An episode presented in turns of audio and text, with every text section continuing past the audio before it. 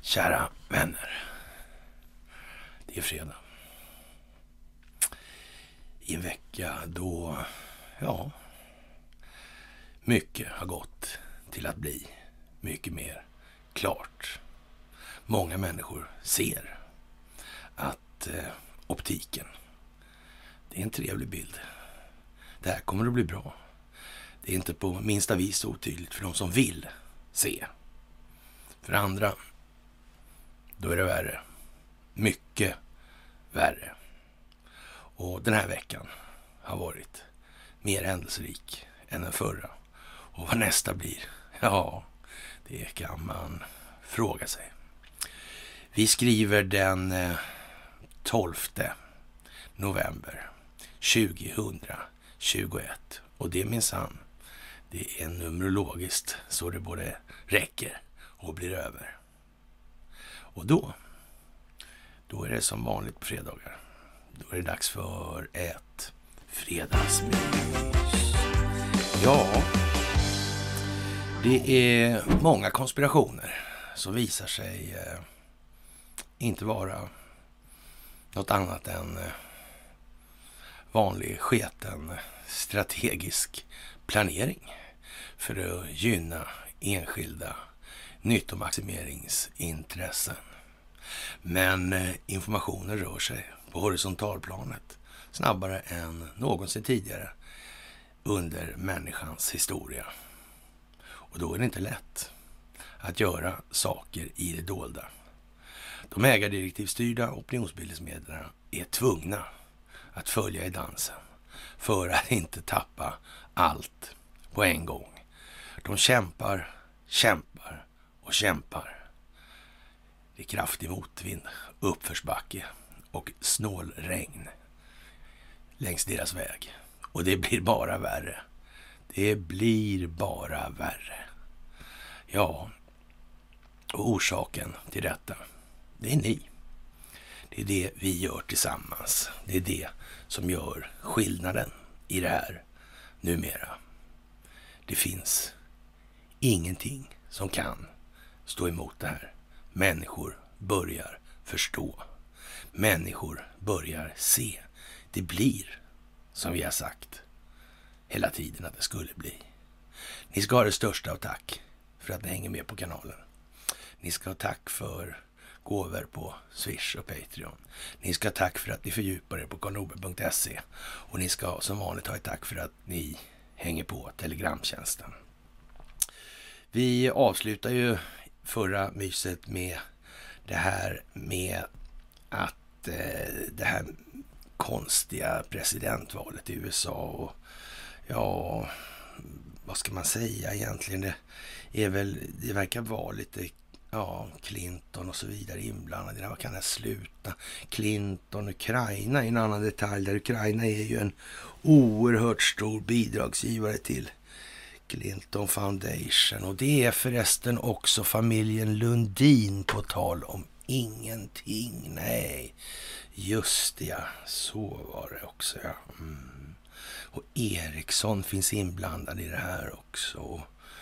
Ukraina finns inblandade med Clinton i presidentvalsfrågan där ja, i USA. Och vi sa ju så här att det här börjar komma i ryska medier också. Det här med att anklagelser om att han i, han i hemlighet var en ryskstödd manchurisk kandidat förföljde förre president Donald Trump tid i ämbetet, eller under ämbetet. Men nu långt efter att han lämnar Vita huset har påståendena gått från fars till tydlig förfalskning. Åtalet mot Igor Danchenko är den senaste utvecklingen i den smärtsamt långsamma upplösningen av konspirationen bakom Russiagate-bluffen. Men samtidigt är det också ett nytt fönster till hur de så kallade deep state-styrkorna fungerar som köpte in lögnerna och använder dem som vapen mot Trumps presidentskap. Skandalen börjar, visar alla uppgifter, när den demokratiska utmanaren Hillary Clintons kampanj anlitar ett privat för forskningsföretag Fusion GPS för att gräva upp skit på sin politiska rival, dåvarande republikanska presidentutmanaren Trump. Fusion GPS anlet, an, anlitade arbetet till den tidigare brittiska MI6-agenten Christopher Steele.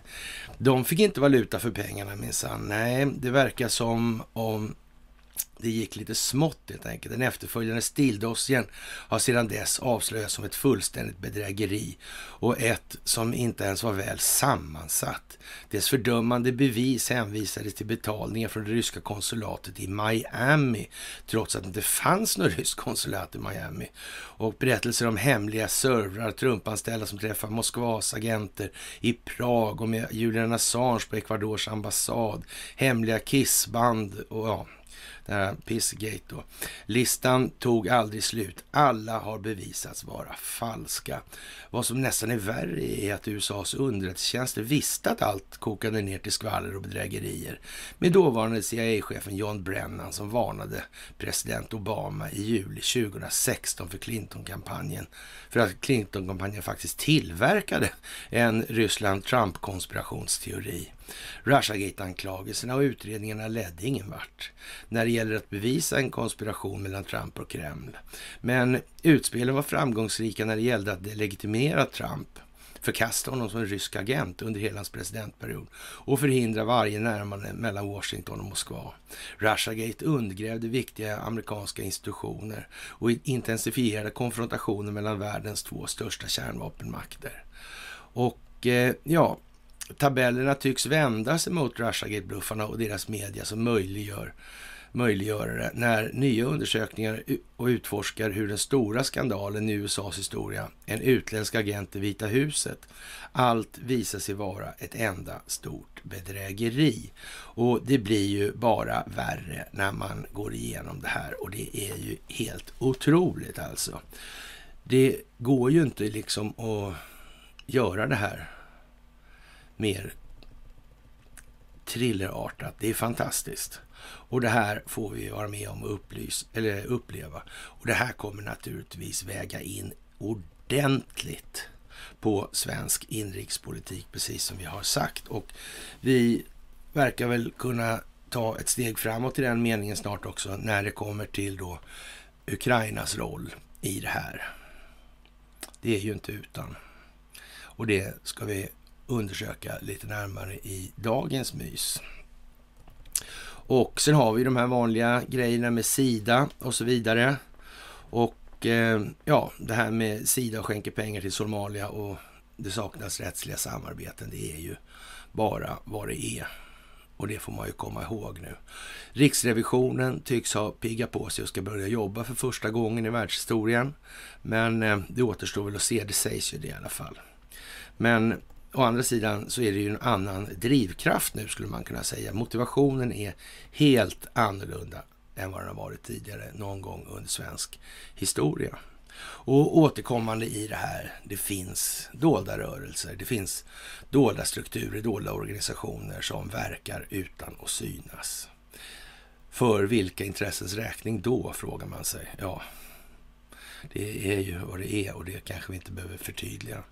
Men Stay Behind är inget dåligt kort under 1900-talet att faktiskt sätta sig in i lite vad det var för någonting och vilka ingick i det här och så vidare. Nu kommer vi tillbaka till idag och vi har ju tidigare tagit upp det här med Operation Stella Polaris och vi har tagit upp det här med Patton och sommar-OS där 2012 och trafikolycka i Tyskland och Hörningsholms slott och sådana här grejer.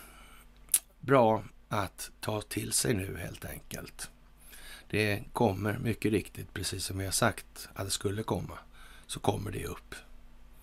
Helt jävla säkert.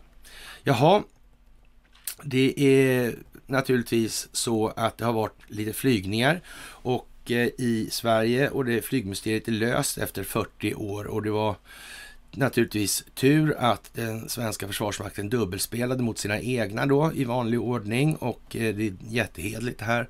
Lasse i ledet, han har aldrig varit så riktigt välinformerad om vad det här egentligen har varit för någon typ av verksamhet, det vi har kallat för försvarsmakt tidigare, eller vad vi nu ska kalla det för. Det är inte uppenbarligen inte bara försvar, eller noga räknat inte något försvar alls. Det här är naturligtvis någonting som vi måste ta tag i. Och jag är rätt säker på att utländska intressen är inte ett skit intresserade av att ha den här jävla politiserade Evjan som håller på och hetsar på det sätt som har varit fallet. Det kan jag inte föreställa mig helt enkelt. Och vi ska nog se att eh, det kommer riktas krav mot Sverige på uppförandekoder. Helt enkelt. Hur fan får man bete sig egentligen? Och då kanske det är bra att det är lite mer insyn och kontroll i den där typen av verksamheter. För det har varit lite bristande med den saken. Fram till dags dato, får man nog lov att påstå. Man kan ju säga så här att advokater som lyckas dra in Säkerhetspolisen för att bevaka rättegångar. Alltså, inte brottsmål utan andra mål för att misskreditera parter. Då kan man säga, att verkar Säkerhetspolisen ha lånat sig till en del dåligheter och redan där kan jag säga att det kommer bli förklaringssvårigheter för de som har lånat sig till den här typen av jävla skitverksamhet. Så är det. Det här har varit ett enormt vitt förgrenat fulspel. Det har varit allt i princip. Ja, det är som det är och eh, ja, jag vet inte jag. Det här med Stig Engströms exfru om Netflix-serien Personangrepp och det var väl inte sådär våldsamt oväntat då att eh, det skulle bli som det blev just det här. Och det var väl kanske nästan som man anar att det är lite planerat. Va?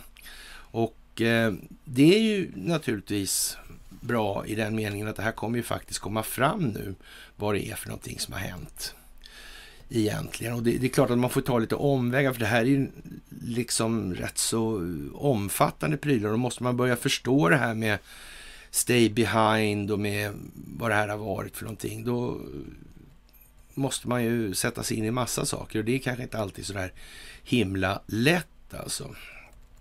Och jag tror någonstans att eh, när man börjar sätta sig in i det där med vilka som är med i det här och man ska eh, nog inte tro att det var eh, ja, Tage Erlander som bestämde det här alltså.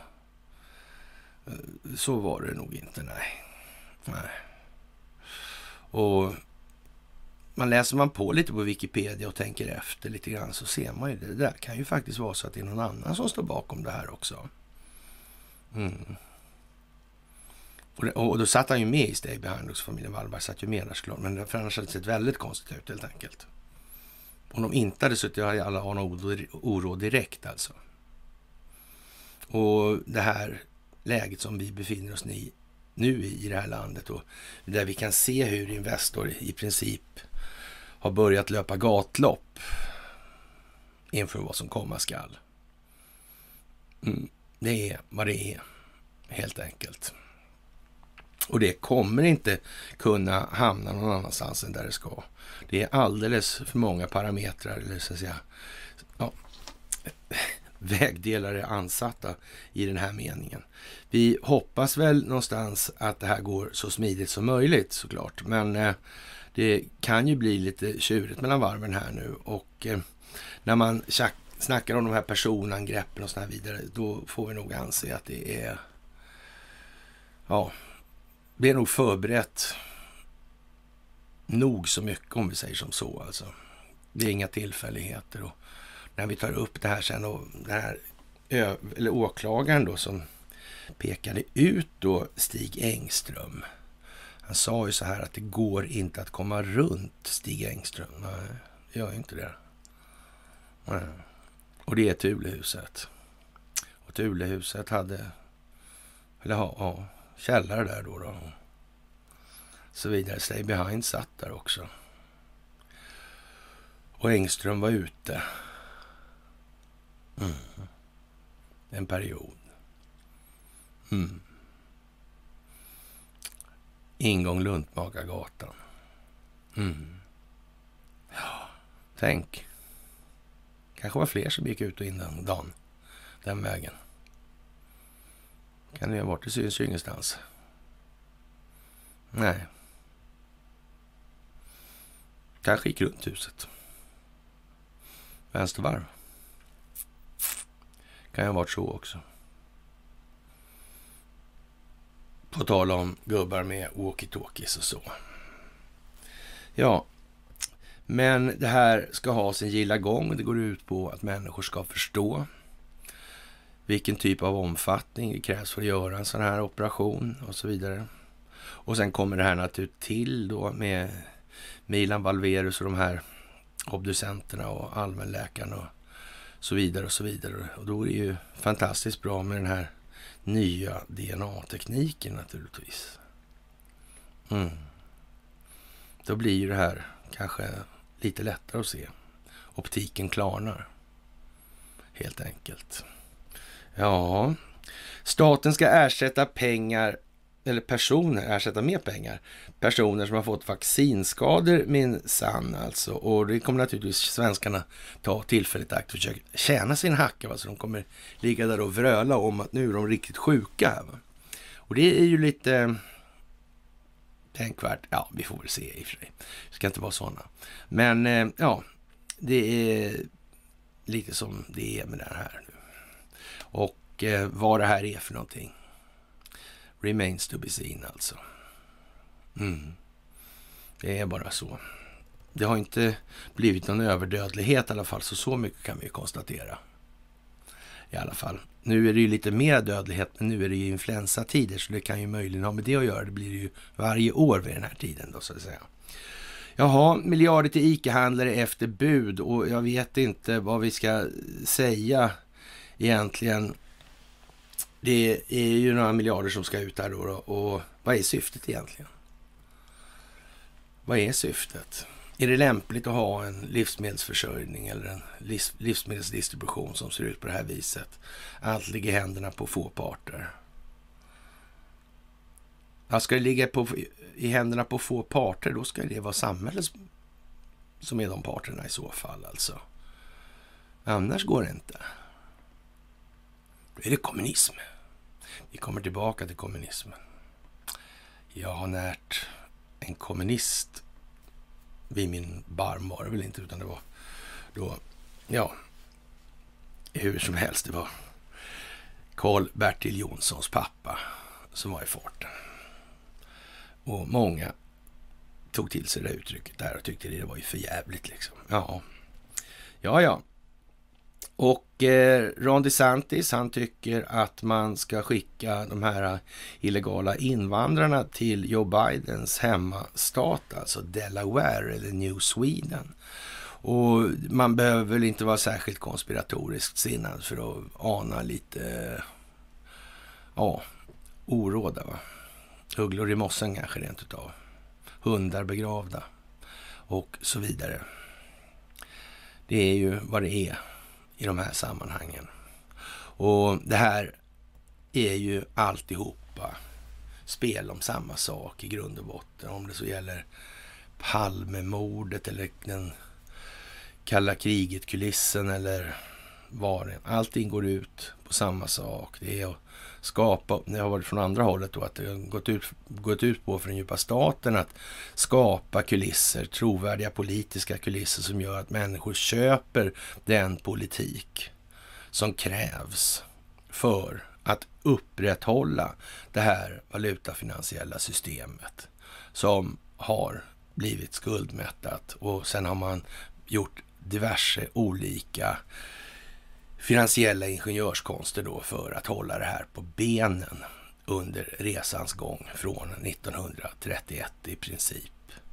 Och man kan väl, eh, om man följer de här tidsaxlarna kan man konstatera en rad olika saker med vad olika personer har gjort. Till exempel människor inom det här Stay Behind då, eller folk inom bankvärlden och så vidare. Man kan ju som följa hur det här förloppet har utvecklats och gått framåt. Ja, allt ifrån införandet av BIS och sen vart det Glass-Steagall och sen vart det Bretton Woods och dollarn som världshandelsvaluta med freeride-effekter. Och sen vart det massor med offentlig konsumtion och krig och hej och hå. Kalla kriget drog igång och blev jättedyrt. Och sen Vietnamkriget började bli för dyrt och så blev det lite mer NASA-inriktning på det där. Lite grann lappa över där. Och sen 71 då fick man ta bort guldkopplingen på dollarn och så vidare. Och ja, sen var det väl en bit in på 80-talet där, då var det började ta riktigt stopp och då måste man kreditavreglera för att kunna expandera kreditmassan mycket mer fritt. Och sen var man tvungen att släppa på de fasta växelkurserna i början på 90-talet där och sen var det strul igen då framåt 95, 96 där och sen kom man på skuggbanksystemet 97, Blythe Masters och sen var man tvungen att dra på storkrigen här mot de här ah, abstrakta substantiven, alltså kriget mot terrorismen och så vidare. Och, och hela tiden har ju skuldmassan vuxit allt snabbare per tidsenhet. Det är nu spikrakt uppåt helt enkelt. Och då går det inte det här med räntan längre. Den är ju redan nere nu. Så den, ja, kredittiderna är redan löjligt långa och så vidare. Och betalningsförmågan är ju vad den är, eller kreditvärdigheten i det här. Och det har alltid varit på det här viset. Det har aldrig varit något snack vad det här ska. Det visste man redan från start från den planerande sidan. Helt jävla säkert. Man kan inte ha missat det. Det är klart att det finns väl några lydiga där som inte ifrågasätter så mycket. De kanske inte begriper så bra, men de flesta tänkande varelser förstår att det här är ju liksom löjligt. Det finns ett tillväxtkrav som hänger med på, eller beror på, att det är enskilt kontrollerad räntebelastad skuld som är basen eller så att säga huvudprincipvärde i det allmänna betalningsmedlet. Det är bara så. Inte jättesvårt. Inte svårt alls kanske. Till och med uppenbart. Sådär. Och eh, ja, Joe Biden, han sitter där han sitter. Eller han sitter ju inte ens. Han vimsar runt där han vimsar runt. Och det gör han tack vare att Donald Trump har låtit det bli så. Med flit, uppsåt, fullt uppsåt. För att kunna belysa hur ruttet det här egentligen är. Man har vetat det här hela tiden. Man har ju vetat det här naturligtvis från den sida som motverkar den djupa staten också hela tiden.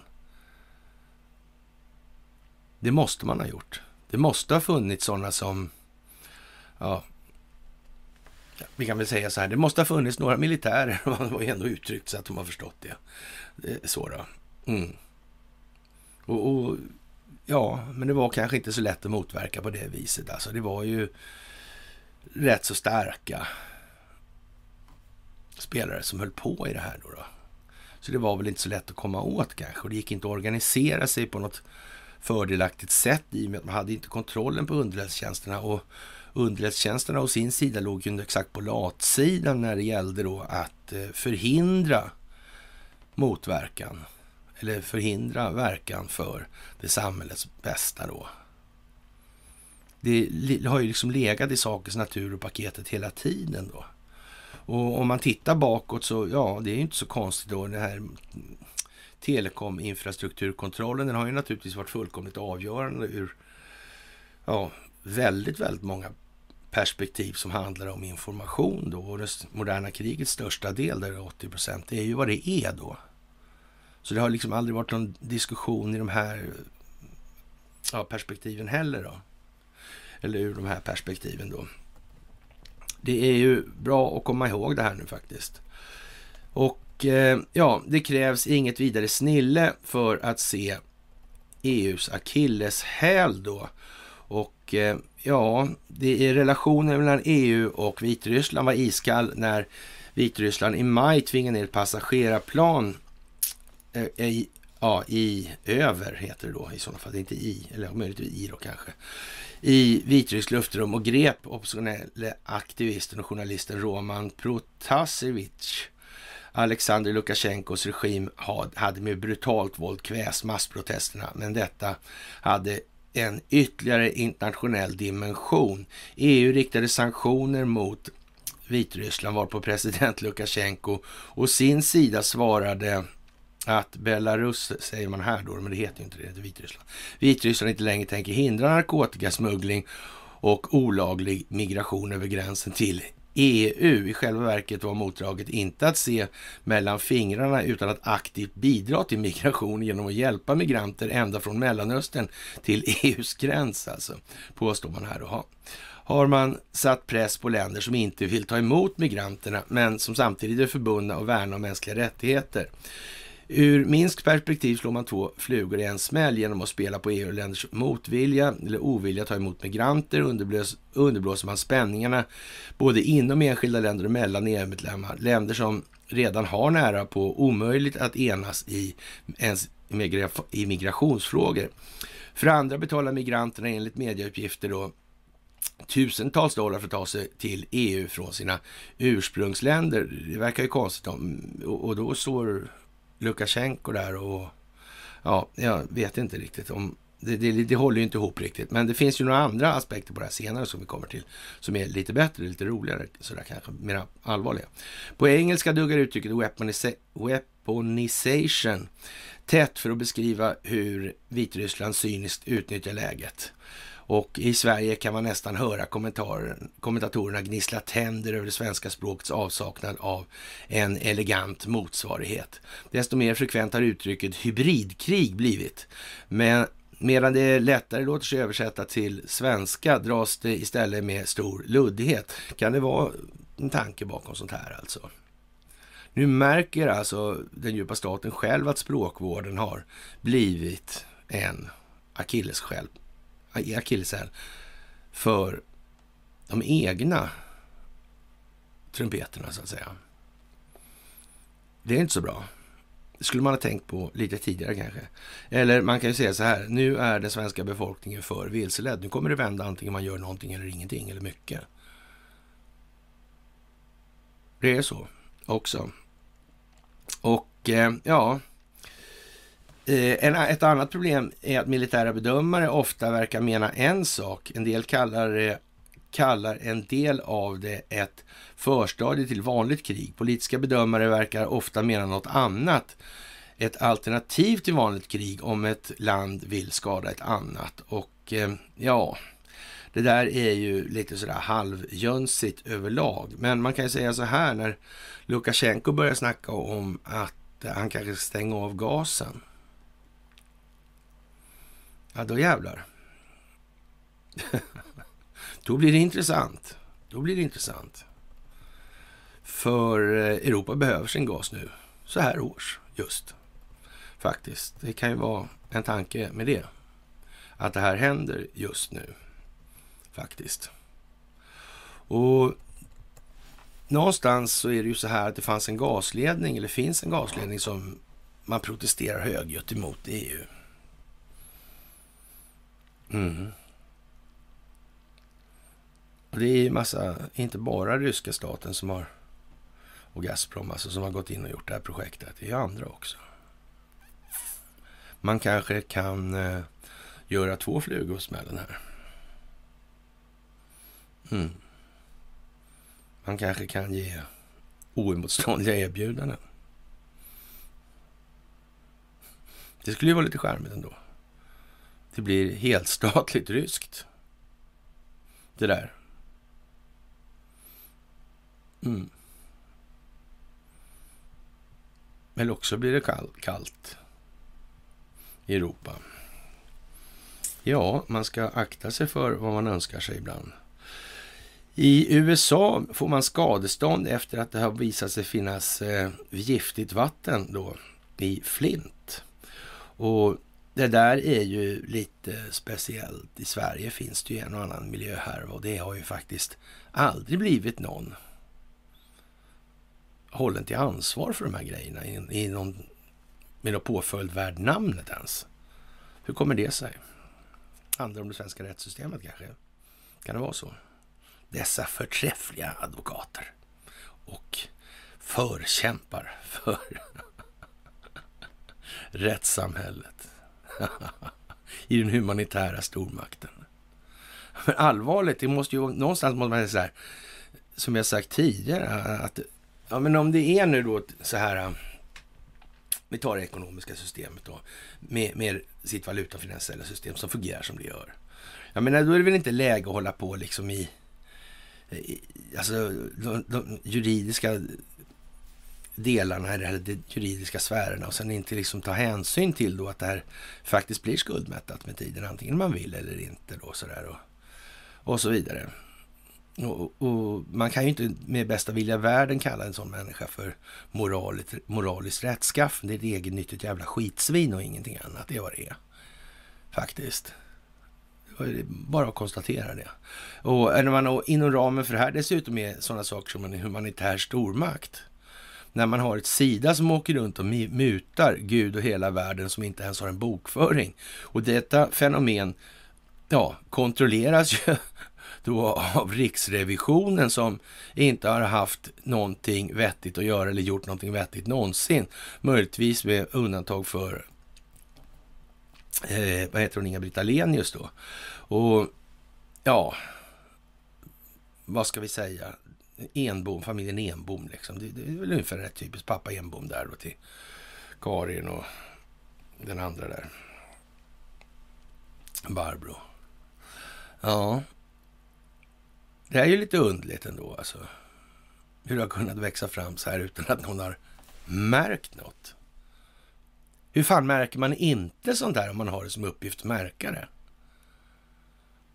Ja, så är det ju. Och det ska visa sig att det här går ju igenom svensk statsförvaltning. Ungefär som vi har sagt om i Stockholmsbyråkratin och inte bara så jävla ungefär. Exakt på det viset är det. Varken hit eller dit liksom. Ja, och Magdalena. Ja, som sagt, det verkar bli som vi sagt där också. Alltså det här. Men hon är ju i alla fall lojal mot sin man och det kan man ju ge henne heder för, åtminstone i den här saken då.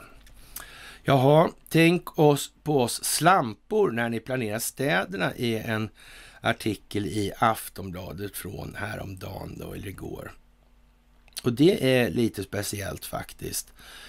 Det här med kvinnans betraktelse av sig själv.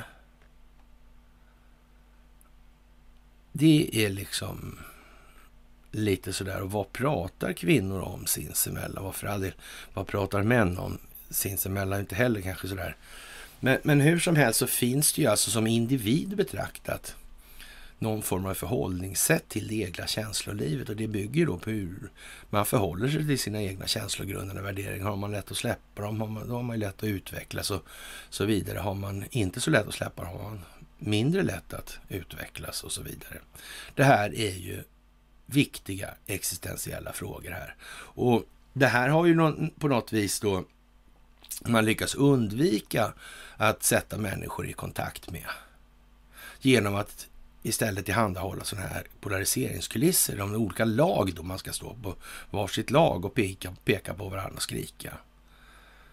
Det, det är ju liksom lite så. Och, och, på så vis så ja, frånhänder man sig ju själv rätten, eller vad man nu ska kalla det för då, att eh, faktiskt utvecklas som människa i det här. Det är ju inte så att det här systemet blir skuldmättat för man tycker det blir skuldmättat. Det blir skuldmättat oavsett om man tycker eller inte tycker det. Det är ju, det är ju som ett förhållande i sak bara. Det kan man säga utgör saklig grund för utvecklingen.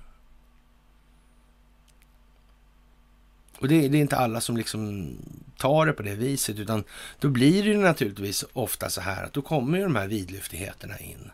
Det kommer ju liksom ja, odefinierbara storheter som ska vara ledande för ja, men allt, allt möjligt.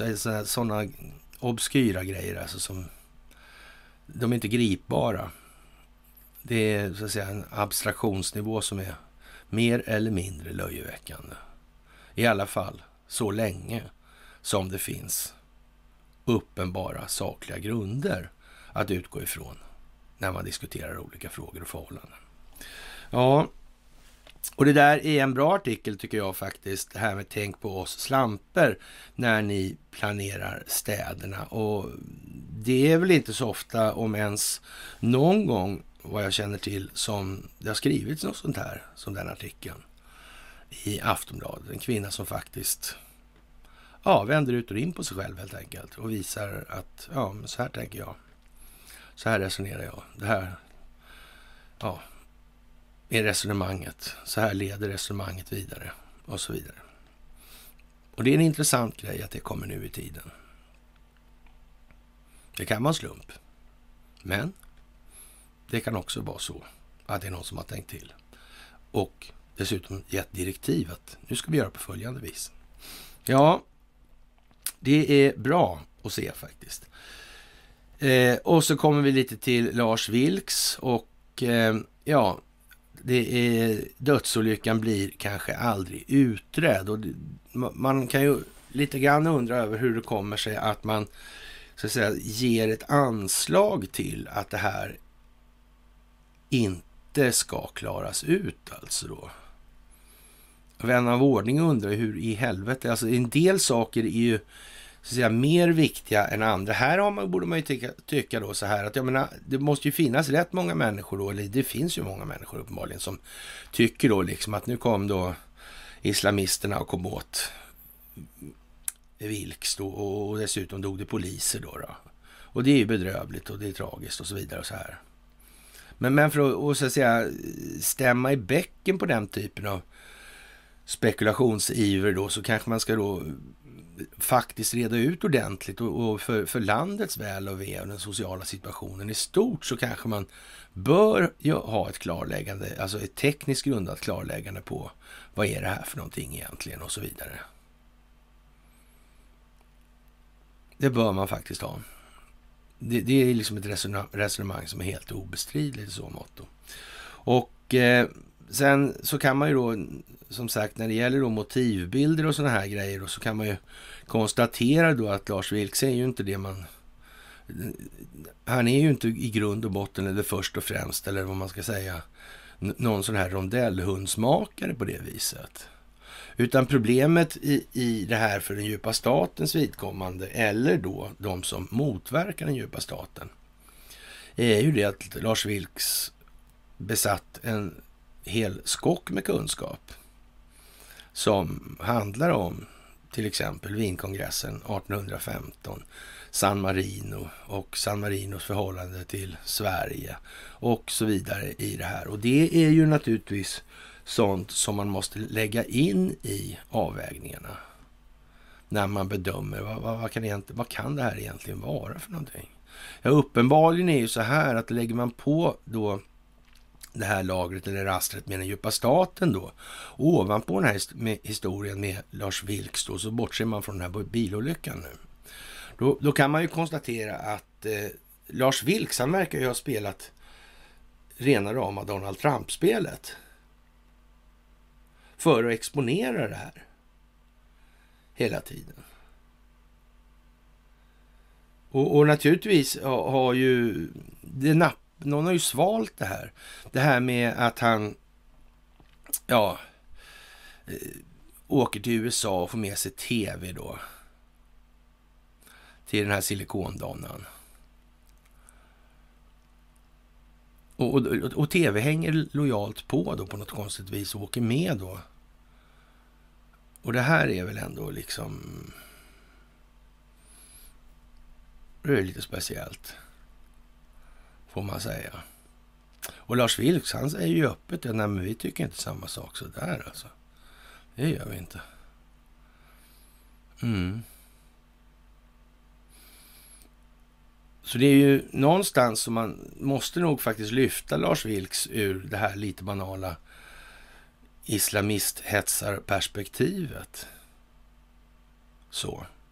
Och ser man ur det perspektivet så måste man ju också tänka efter vem fan är det som startade den där sunnisekteristiska extremismen i början där på 1900-talet? Vem var det då? Ja, det var just de igen ja. Mm. Vilka är det som finansierar dem? Vilka är det som finansierar al-Qaida? Vilka är det som finansierar Muslimska brödraskapet? Och så vidare. Mm. Och nu är det stopp på det i Saudi. Ja. Konstigt. Konstigt. Konstigt.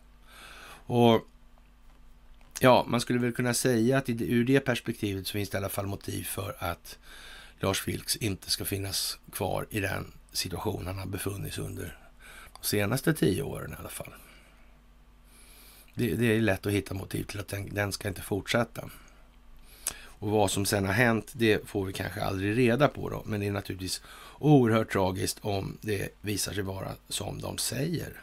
Men det kanske vi inte får reda på alltså att det är. Och det verkar ju osedvanligt dumt om det skulle bli så. Vilket jag inte tror att det blir. Så det kommer att visa sig såklart.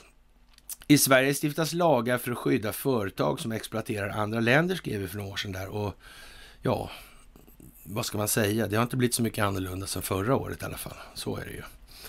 Jaha, Hultqvist, han tycker att det handlar om att destabilisera Europa, det här med hybridattackerna och då Vitryssland. Och jag vet inte riktigt om Hultqvist ska egentligen eh, säga så mycket. Man, man kan ju säga så här att över Vitryssland flyger det nu ryskt stridsflyg.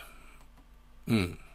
Samtidigt som Lukasjenko börjar fnissa och, och, säga att man kanske skulle stänga av gasen så får vi se vad som händer. Va? Mm. Han verkar inte i alla fall ha Ryssland emot sig i den frågan. Och skulle Lukasjenko fimpa och ryssarna fimpa Ukraina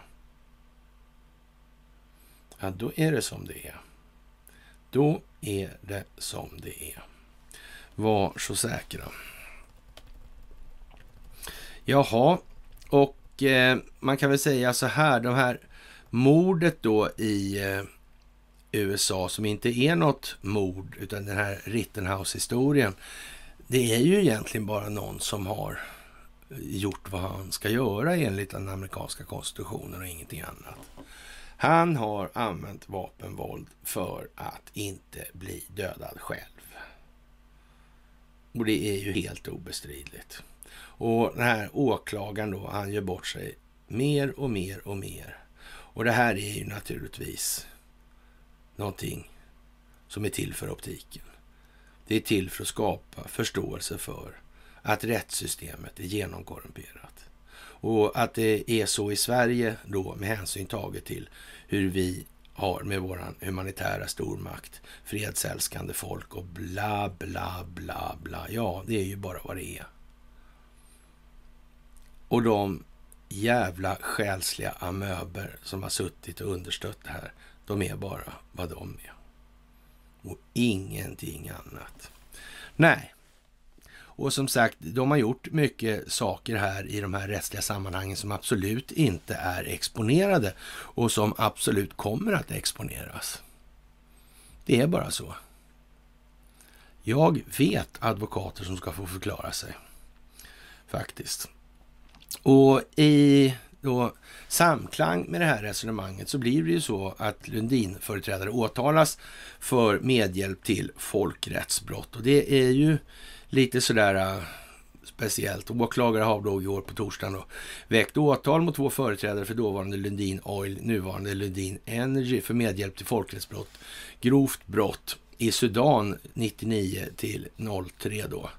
Och eh, ja, det misstänks för att ha medverkat till att den dåvarande, sudanesiska, den dåvarande sudanesiska regimen begick brott mot krigets lagar i syfte att säkra bolagets oljeverksamhet i södra Sudan. Enligt åklagaren misstankar riktas mot styrelseordföranden Ian Lundin och förre vdn Alex Schneider, vilket de tidigare har rapporterat om. Det är ju steg för steg här då. Och sen har då Carl Bildt varit inne på förhör. Men det här är ju någonting som kommer gå till topp såklart. Och nu är det väl till de här, eller till att de här gökarna i det svenska rättssystemet faktiskt ja, går till jobbet med ett uppsåt att göra rätt för sig här för första gången. Börjar så här nu, den, den eran. Och eh, tyvärr så går det ju inte att ha överseende med vad de redan har gjort, utan det ska ju så att säga utkrävas ansvar för det. Jag menar, de bänkar som har suttit medvetna om att advokater har kommit överens med rådmannen och så vidare, det kommer inte att duga. Det kommer inte att duga i den meningen att det här är uppgjort bakom ryggen på klienterna. Eller målsäganden, eller kärande och svarande. Det kommer inte att duga. Under inga omständigheter. Nej. Och eh, ja, vad ska vi säga? Konsumentombudsmannen stämmer Arla för klimatreklam och det är ju ungefär så löjligt som det någonsin blir. Men ofta får man ju faktiskt plocka ner det här. Kan inte berget gå till Mohammed liksom? Mm. Det är bara så. Och eh, ja, mejerijätten Arla kan inte bevisa att reklamen om netto noll ja, klimatavtryck då på koverksamheten. Det är ju lite sådär svenskt helt enkelt, i sin prydo till och med. Jaha, och eh, vi har ju som sagt en hel radda med det här med Palmemordet som kommer och vad kan vi säga egentligen? Det släpper ju inte det där utan det blir ju bara värre naturligtvis med den här Netflix-serien och, och, och varför det pumpas på i medierna om det Ja, det är ju för att folk ska förstå att det är vidden av det här och man måste liksom ha ett intresse av att förstå hur de här strukturerna har sett ut och verkat över tid. Vilken roll spelade egentligen ja, Operation Stella Polaris för det kalla krigets uppkomst och vad, hur var Koreas roll i det till exempel? Och, spelar det någon roll att Sverige har varit skyddsmakt för en massa andra länder där? Som rimligtvis borde ha egna representationer. Det kan man ju undra hur det kommer sig egentligen och varför var det just ABB som sålde på Nordkorea kärnkraften och vem var det som gjorde det och jobbade på ABB då, alltså Donald Rumsfeld och det här. Det här är ju massa saker, och det är, men det är inte så många människor och vi har ju gått igenom det på de här föreläsningarna som nu börjar tugga sig uppåt där mot en kvarts miljon tittare totalt sett alltså på de här tre. Om man lägger till den fyra så är det ännu närmare naturligtvis med de tre vanliga stora då. Sådär. Den från i somras är inte riktigt aktuell så upp ännu. Men eh, det där är ju någonting som är viktigt alltså. Det är otroligt viktigt att människor lär sig sin historia för att kunna ha en skälig grund till att bedöma var de nu befinner sig i tillvaron i verkligheten. Det är viktigt hur viktigt som helst. Det betyder allt.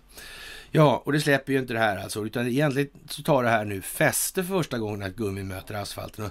Tv-serien är baserad på boken Den osannolika mördaren då, skriven av journalisten Thomas Pettersson. Och eh, redan då, man kan säga så här att redan då när den här Christer Petersson kom in i bilden så fick man ju hicka. Ja, fan inte en Krille Pettersson till här alltså. Eh, är det universum som garvar? Ja, det var universum som garvar. Var så säker. Var så säker. Kolla vad han har gjort den där Pettersson egentligen. Han kanske har träffat någon, lärt känna någon. Han kanske vet någonting. Det kan ju vara så. Det är ju märkligt det här, för den åklagare som väcker den åtalet, det är fan inte vilken som helst. Nej, det är just samme Pettersson. Eller Petersson. Vilken jävla slump. Vilken jävla slump. Det är samma Petersson som säger man kommer inte runt Stig Engström. Nej, men Stig Engström kan ju ha varit del av något större i det här. Antingen det nu var han som genomförde själva gärningen eller inte. Så kan det ju vara. Faktiskt. Och som sagt, att ta sig från tunnelgana, alltså tunneln genom åsen där och in i Skandiahuset. Det var garanterat inga svårigheter på den tiden. Efter 2009 kan man livligt föreställa sig att det är lite svårare. Men också kan man vara också helt säker på att eh, underrättelsetjänster från andra länder har ju det klart för sig. Det hjälpte inte att man byggde bort det där för att det aldrig skulle komma fram. Såklart inte. Och till och med bland de som så att säga, var med och rensade eller städade så måste det ha funnits ett antal jävlar alltså. Som kom på att ja, jag sitter ju lite till för det här alltså, men ja, jag tar väl och säkrar upp lite för min egen del så att säga. Så fall någon kommer på dumma idéer så kan jag alltid bromsa lite med det här eller sätta stopp för den där påhittigheten. Mm.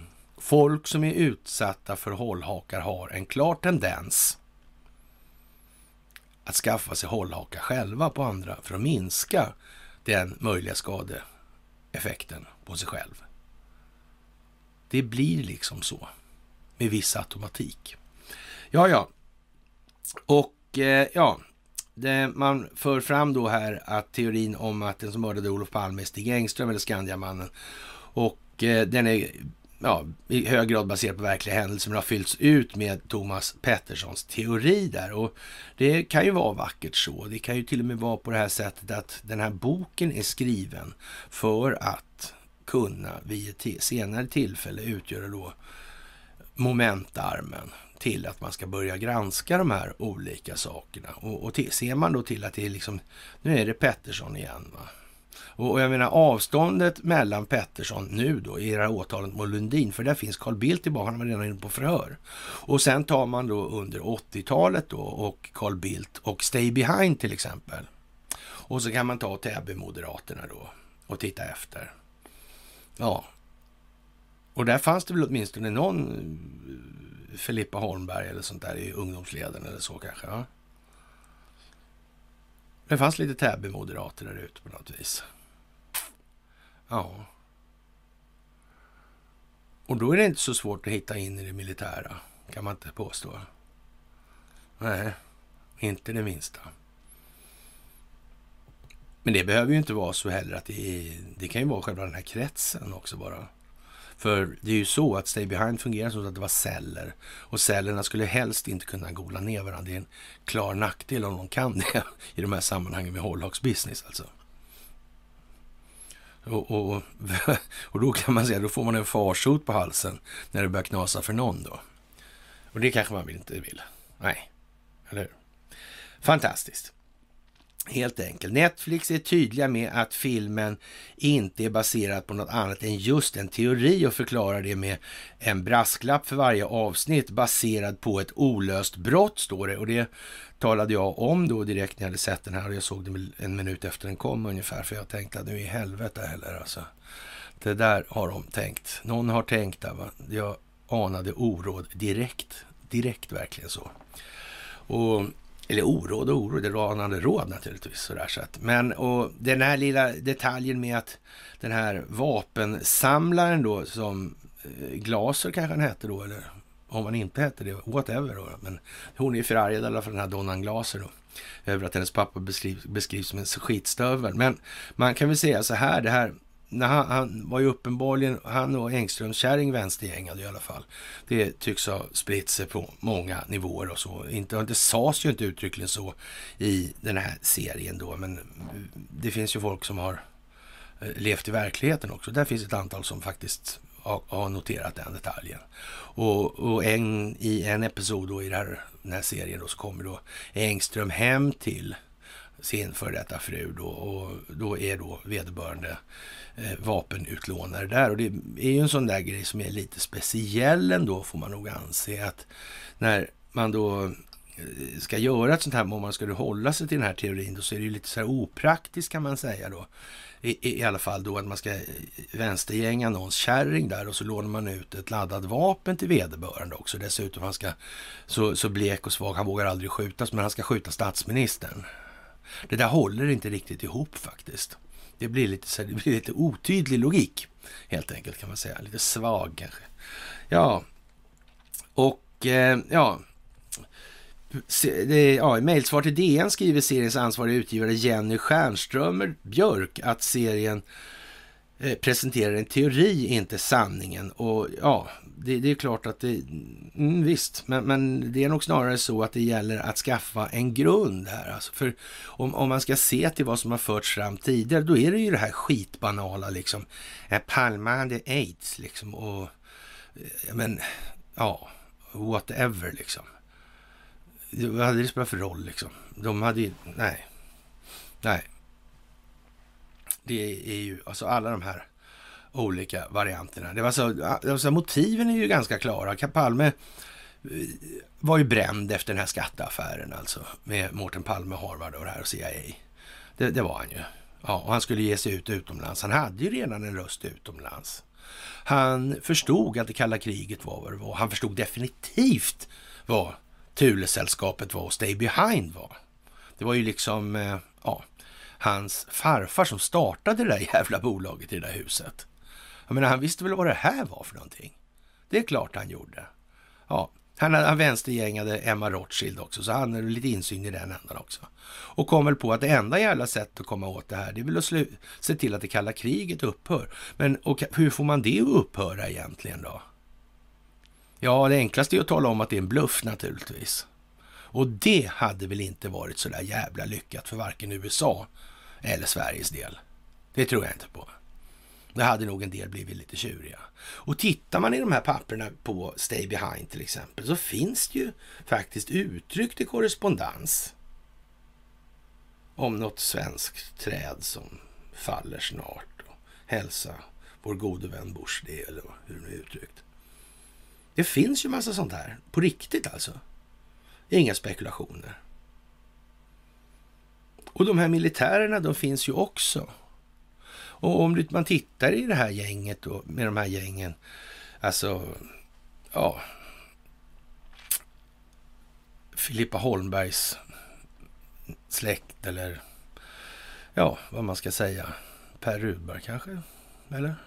Och så vidare. Det är ju liksom mitt i. Men de skulle inte känna till det här. Och de var ju, man kan säga så här, de var ju rätt så narkotiskt beroende av det kalla krigets existens för sin tillvaro. Och vad de hade gjort. Att ha medverkat, och vad de medverkade för. Och de var i sin tur också i förekommande fall var faktiskt sådana, sådana människor var lärare då på den tiden som Sjökrigsskolan låg på Näsby park. Två stycken som gick på Sjökrigsskolan i Näsbyparken, park Wallenberg. De nuvarande upplagorna faktiskt. De är reservare i marinen. Den ena i flottan, den andra i kustartilleriet. Ja. Mm. Så vi är ju kollegor då. Halledudare då. Ja, de har kört det här på ett lite annat sätt. Mm. Och där har det ju alltid varit så att det kan man ju säga att de kontakterna som har odlats där, de har inte precis inneburit så mycket annat än vad den gamle kära generalen säger. Och, ja, hemma vid att ja, om folk hade klart för sig hur svängdörrarna mellan generalstabskåren och försvarsindustrin egentligen ser ut, då hade den här diskussionen inte uppstått nu. Nej, men så är det ju naturligtvis. Det är ju ett jävla gissel och rackarpack. Naturligtvis. Som juristkåren, som stora delar av poliskåren och så vidare. Journalistkåren, bankirerna. Det är vad det är. Vi har en metoo-tanta som chef för Must. Och vi har som sagt en Säpochef som anställer någon som heter Näs i efternamn. Ja, man kan säga vad man vill. Alltså, det är, visserligen hade vi en Göran Persson som mormor inte tyckte var någon lyckad sådär redan tidigt. Ja, och det vart ju inte så bra heller med nästa. Men frågan är om inte det här är helt otroligt den värsta Säpochefen som någonsin har funnit eller förekommit. PG Näs. Och så vinglar de med stavningarna då för att det, men det är, ibland är det det ena och ibland är det det andra. Jaha. Nej, inte ens om de inte är släkt så spelar det, det är liksom, det är alltså, folk ser namnet och vad fan är nu detta alltså? Det blir ju snarare en sporre att hitta något annat. Och skulle det visa nej, ja, då letar jävlar jag ska hitta. Jag vet att det är sådär. Alltså, det här har någon gjort. Någon har gjort det här på Pinchi alltså. Det är bara så alltså. Näs var med i Palmesvängen också för säkerhets skull alltså. Det verkar ju liksom inte vara läge just nu, men nej då. Det är det visst det. Så. Och eh, ja, det är jättekonstigt med det här tycker många. Men det är som sagt meningen att folk ska börja tänka, inte att servera några färdiga svar. Det är helt meningslöst. Helt meningslöst. Det här är ett folkbildningsprojekt. Folk måste börja använda hjärnan och det går bara att göra om man är beredd att släppa sina föreställningar eller sina känslogrundande värderingar i någon omfattning. Annars går det inte. Då står man på status quo, helt enkelt. Jaha, och man gnölar på här häromdagen då, eller igår, så tyckte man det var synd om Stig Engströms fru då, för de namngav henne och så vidare. Och den här Ulrika Glaser Rydberg, hon är jävligt sur på det här. Och jag vet inte riktigt. Eh, man tar upp en annan sitt film då som 2012 blev föremål för liknande kritik, Den osannolike mördaren. Kolgull var inspirerad av den så kallade Geijer-affären och Geijer var en annan familj och eh, vi kan väl säga att här saknas det inga brister i moralen heller naturligtvis. Och att Olof Palme sa att eh, ja, snus är snus och strunt är strunt antingen det befinner sig i polit eller politikers munnar eller polisiära promemorior eller hur han uttryckte det. Mm. Men det hänger inte ihop. Men nej, men nej, visst. Och det visar sig att Olof Palme ljög ju rakt ut. Men sedermera kom han ju då tydligen på dem efter att han åkt fast på det här lilla skattetricket där som skulle döda honom politiskt. Nu hann han ju inte bli död politiskt eftersom han blev död fysiskt istället. Och så vidare sådär. Och ja, jag vet inte. Vi har eh, sagt att det här kommer att växa och det gör det ju. Så det finns ingenting att be för. Det är folkbildning och det kommer ta den tid det tar. Och det är bara att gräva på. Vägen framåt är Stay Behind och den delen som Inga-Britt Ahlenius, som en gång var då chef för Riksrevisionen, så glatt har påstått då i det här, även om hon kanske inte känner till de här militära kopplingarna i någon stor utsträckning. Så hon känner till en del personal eller människor i bakgrunden på det här, det gör hon absolut. Det, åtminstone på grund av att hon har, hon har varit gift, hon kanske fortfarande är gift med någon som är då så att säga lite initierad i de där sammanhangen, även om inte militär alltså. Jaha, polisens hemsida låg nere ungefär som mycket av den polisiära verksamhet som egentligen borde bedrivas. Och naturligtvis är det ju som vanligt. Varför gör man de här sakerna i polisen? Jo, det handlar ju om att skapa polaritet, skapa opinion och så vidare. Det här är ett pågående folkbildningsprojekt. Sydafrika expre, Sydafrikas ex-president de Klerk är död och han hade säkert kunnat berätta en hel massa saker, inte minst i fråga om de här Palmhistorierna. Han kunde till exempel berätta om JAS-affärer, helt säkert. Han kunde berätta en hel massa saker och han kunde säkert sin historia också rätt så väl då om man tänker sig tillbaka ända till Cecil Rhodes dagar och såna här grejer. Det lär han ha kunnat och han lär till och med ha kunnat familjen Palmes roll för kommunismens utbredning över planeten. Mm, det lär han ha kunnat också. Han var nog rätt så farlig på det viset skulle jag vilja påstå. Nu är han inte lika farlig längre, eller möjligen så är han, har han gjort vad han ska. Jaha, och eh, det finns en hjärnforskare, Katarina Gospic. Hon eh, säger att det är osannolikt att Havanna-syndromet är bara någon form av mental föreställning, en masshysteri. Det är inte det alltså, utan där finns då sakliga grunder för att ta till det här och eh, ja, man kan ju påverka tankar och känslor och det är ett kraftfullt verktyg då och det är elektromagnetisk strålning det är frågan om i de här sammanhangen alltid. Och det är ju värt att tänka på nu här. Att man faktiskt kan. Vad händer då om de, kontrollerar, de som kontrollerar de här verktygen eller krafterna drivs av enskilda nyttomaximeringsintressen? Kommer det att vara till gagn för samhällets utveckling eller kommer det främst att gagna de här enskilda intressena? Vilket kan det vara? Är det lämpligt att folk får hålla på så lite som de tycker är bra själva? Nej, det är inte så bra faktiskt. Och har de då alla övervakningsfunktioner att tillgå också? Då blir det direkt misslyckat skulle jag vilja påstå för samhällsvidkommande. Men det tror jag vi är helt överens om faktiskt. Det behöver vi inte heller ja, vara så osäkra på.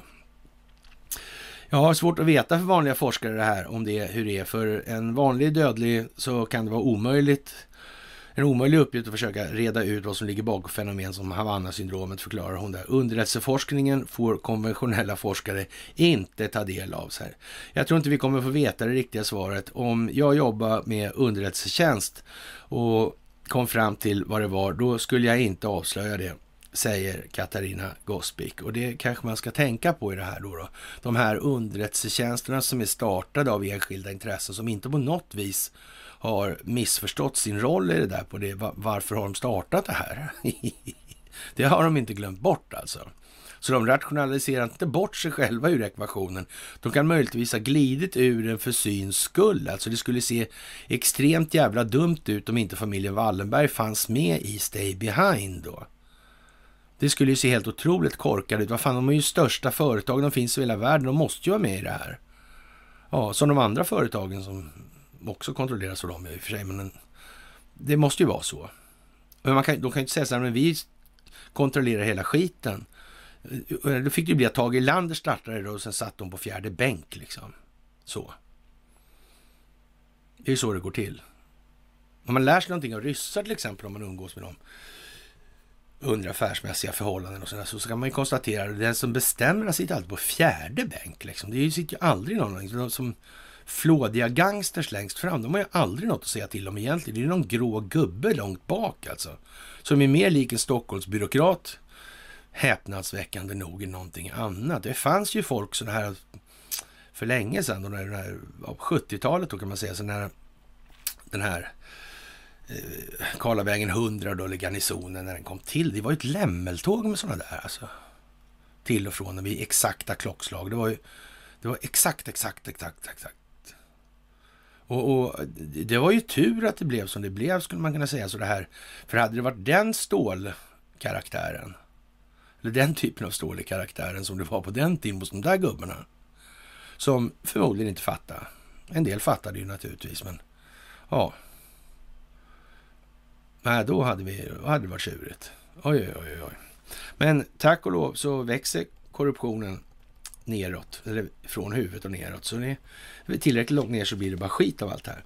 Ja, och Säpochefen tycker nu i alla fall att vi måste kunna ta del av krypterad information på ett annat sätt. Och det är ju naturligtvis, ja, speciellt när man då heter Ness och kommer in i den här bilden och ska vara då någon form av eh, ja, ansvarig på Säpo i det här. Och eh, ja, Charlotte von Essen då är en erfaren jurist, biträdande säkerhetspolischef under Anders Thornbergs tid. 2017 fick hon med kort varsel ta över efter Claes Friberg. Och eh, ja, jag vet inte egentligen det som eh, finns att säga. Hon tycker ju att det är jätteviktigt med det här, men eh, jag vet inte riktigt hur det där egentligen. Alltså efter då andra världskriget så var ju de här underrättelsetjänsterna var ju liksom lite lätt på dekis. Det skulle inte behövas något eftersom det skulle bli avspänning. Men nu var ju inte den här avspänningen någonting som egentligen alla var sådär helt intresserade av. En del hade ju redan bestämt sig för att det skulle bli ett kallt krig då. Och det pratade vi om förra gången, det här med att Stalin måste ha fattat det där och när han måste ha fattat det här. Och, men han fick ju atombomber som tur var. Och och så det här med makarna Rosenberg. Det, det är en tragikomisk historia ändå. Man kan garva åt den i alla fall. Och eh, jag vet inte riktigt om det skulle kanske räcka då med att ha då internationella nåder i det här med respektive lands representationer i det här. Det skulle nog kanske vara lite bra sådär. Och eh, ja, varje respektive land får naturligtvis ansvara för sin egen telekominfrastruktur i det här i någon form av underhållsmässig mening. Mm. Och sen så får det här internationella samfundet hålla ögonen på vad de här nationella enheterna och entiteterna egentligen håller på med. Det är väl ungefär så. Ja, eh, det finns behov av en annan lagstiftning, säger man då. Och det kan man väl säga att det gör. Vi har ju ingen lagstiftning alls egentligen som är värd namnet i det här. Vi har ett par helt hopplösa grundlagar. En skock. Jag vet inte egentligen om det är så mycket i någon av dem som är användbar, användbart. Alltså det är, nej, utan det är ju liksom, det är fulskrivningar och det är glidningar, det är språkliga fluffigheter i det här. Men eh, jag vet inte, amerikanska konstitutionen är väl till delar någonting man får försöka ta till sig i det här. Kungahuset har ju som sagt haft sin roll som den har haft och den har aldrig varit någonting annat än en ja, marionetteater. Och ja, som sagt, om det är bra eller dåligt för England att ha det där kungahuset just nu, det kanske vi inte ens behöver diskutera. Och när har det egentligen varit något annat då? Var det vid Edvard den åttonde då eller? Och kopplingarna till Saxen, Coburg, Gotha, nazisterna. Ja, Coburg ska vi framförallt säga där. Men vi hade ju Sibylla också där, så det var ju bra med det. Ja. Är det här något bra det? Nej, det är det inte. Jag tror vi skiter i det där. Vi skiter i det där helt enkelt. Jaha, det finns en och annan som tror att det är mer långtgående det här faktiskt är när det gäller då Säpo. Men det är klart, när man som Säpochef säger så här, det är viktigt att understryka att vi har tydliga lagar att förhålla oss till när det gäller informationshantering. Nu ser vi att det finns behov av att titta över de här för att se om det verkligen kan möta det moderna samhället. Ja, det beror ju på målsättningen naturligtvis med det här moderna samhället. Det är samhällets målsättning att upprätthålla det här uppenbart eller ovillkorligt självdestruerande valutafinansiella systemet, då vet inte jag liksom... Ja, då, då måste det ju till mera fascism, alltså samgå, eller samverkandet mellan den här, de här entiteterna, eller egentligen är det ju som så här, den här företagsstyrda staten, för det är ju vad fascism är i sin grundläggande eller fundamentala och eh, egentliga mening. Det är liksom den här fascian då som omsluter den, de, den muskelmassa som finns in, innanför den här duken då, kan man säga. Och eh, ja, vad ska vi säga? Det är svårt och det här med valfusk till exempel. Och vad ska man säga då nu? Om det visar sig att det har varit valfusk. Om det är så alltså, retoriskt då. Mm. Om det visar sig att det var valfusk i USA, till exempel. Och de här maskinerna har, är korrumperade. Att det har fuskats med poströsterna.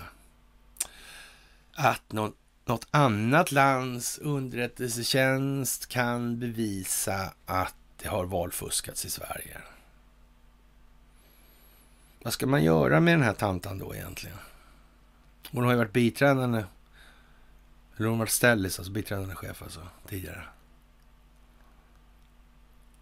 Gammal ökt? Eller? Har hon missat det här? Eller? Hon vet att det förekommit hela tiden? Varför då har hon vetat det då? Mm. Å andra sidan ska vi inte utesluta heller att hon faktiskt är vidtalad i saken i det här. Och hon har varit vidtalad sedan hon tillträdde i det här och innan dess begrep hon ingenting. Så kan det vara. Också, det är den bästa av världar nu, men den räknar vi inte med än så länge. Men det är en möjlighet som vi inte ska stänga för, eller som vi ska inte bara spotta på henne på det viset. Det finns en möjlighet att hon faktiskt har tagit sin själ i hampan och lyft sig själv i håret, jag säga. Ja, det är ju oerhörda omvälvningar det här som, vad ska vi säga? Ja, man kan säga att eh, en lustig detalj med det här där man frågar att hon, man frågar henne då om hon kan hålla näbben stängd när hon har druckit liksom några glas vin. Och, ja, då blir det tyst liksom och sådana här grejer. Jag vet inte, det där ger ju inget starkt intryck på det viset. Och det är ju en sån, en sån signal som säger då liksom att nu har de... Ja, nu är det en sån också liksom. Ja, men eh, jag vet inte heller om eh, vi, vi ska döma henne för hårt heller. Alltså det, ja. Vi, vi, eh, du är bortbjuden på middag, du kan alltså inte prata om jobbet. Nej, det går inte då. Alltså så här. Vi kan väl, du kan vakta din tunga efter ett par glas vin och då blir det tystnad liksom, sätter man inom parentes då i det här. Och det är ju lite sådär tycker jag. Men eh, som sagt, vi kanske inte ska dra för stora växlar på det. Men tidningarna just nu är ju naturligtvis oerhört hårt stacklade. De skriver inte en bokstav som inte är kommenderad nu. Och eh, EU-bakslag för Sverige om minimilöner ett hot mot svenska företag. Ja, då kan man väl säga så här då att eh, ja, EU-kommissionens ordförande Ursula von Leyen presenterade i oktober 2020 en plan för att ge arbetsgivare i unionen tillräckliga, arbetstagare i unionen tillräckliga minimilöner som tillåter en skälig levnadsstandard. Och det här är ju naturligtvis, eh, nu har de slutligen antagit ett förslag då, som går ett steg längre än kommissionens direktiv i det här och det blir ännu värre här nu för Sverige. Och det här skriker naturligtvis Sverige rakt ut för. Det, alla man tycker det vore ju bra. Vi vill ju det där, ville vi inte det? Eller? Var det inte så alla ville? Nej, det var inte så alla ville, nej. Och det här kommer vi tillbaka till sen och det här vet ju Magdalena en hel, hel del om alltså. Och eh, man tycker nog att det här är Magdalena Anderssons första och största strid i EU. Hon och Eva Nordmark, arbetsmarknadsminister, behöver sätta klackarna i backen för att förhindra det här galna förslaget går igenom. Då. Nu måste man ta till stridsyxan. Det är tydligt att svensk diplomati i EU-rådet inte räcker och eh, ja, det är väl som sagt det här är den viktigaste frågan med tanke på EUs sociala pelare, säger man då. Och eh, ja, Konstigt. Det verkar vara storföretagen. Som sagt, den här lojaliteten med Rickard Friberg, hennes man, alltså, den är ju vad den är. Men frågan är om det är så bra för Sverige eller den svenska befolkningen. Att det är bra för Investor, det är vi helt säkra på. Det är vi helt säkra på, ja. Inget tvivel, inget tvivel. Det är dessutom inga tvivel heller hos Dagens Nyheter längre. Som helt plötsligt har gjort en märklig saltomortal och omvändning i luften i den här frågan. Mycket speciellt, mycket speciellt. Det måste man säga. Ja, och fackföreningarna. Varför, vad är de svenska fackföreningarna nu? Borde inte de vara jätteglada? Och skrika yes, yes, yes. Löneförhöjning, löneförhöjning. Varför gör de inte det då? Sen Saltsjöbaden. Tänk vad bra. Det fungerar så bra det här. Man visste redan från början att det var billigare att avlöna ett par fackföreningsbasar. än att ge hela kollektiven mer lön. ja, fackföreningarna ja. De är vad de är. ja, ja, ja, ja, ja. Man jobbar fackligt alltså. Mm, precis.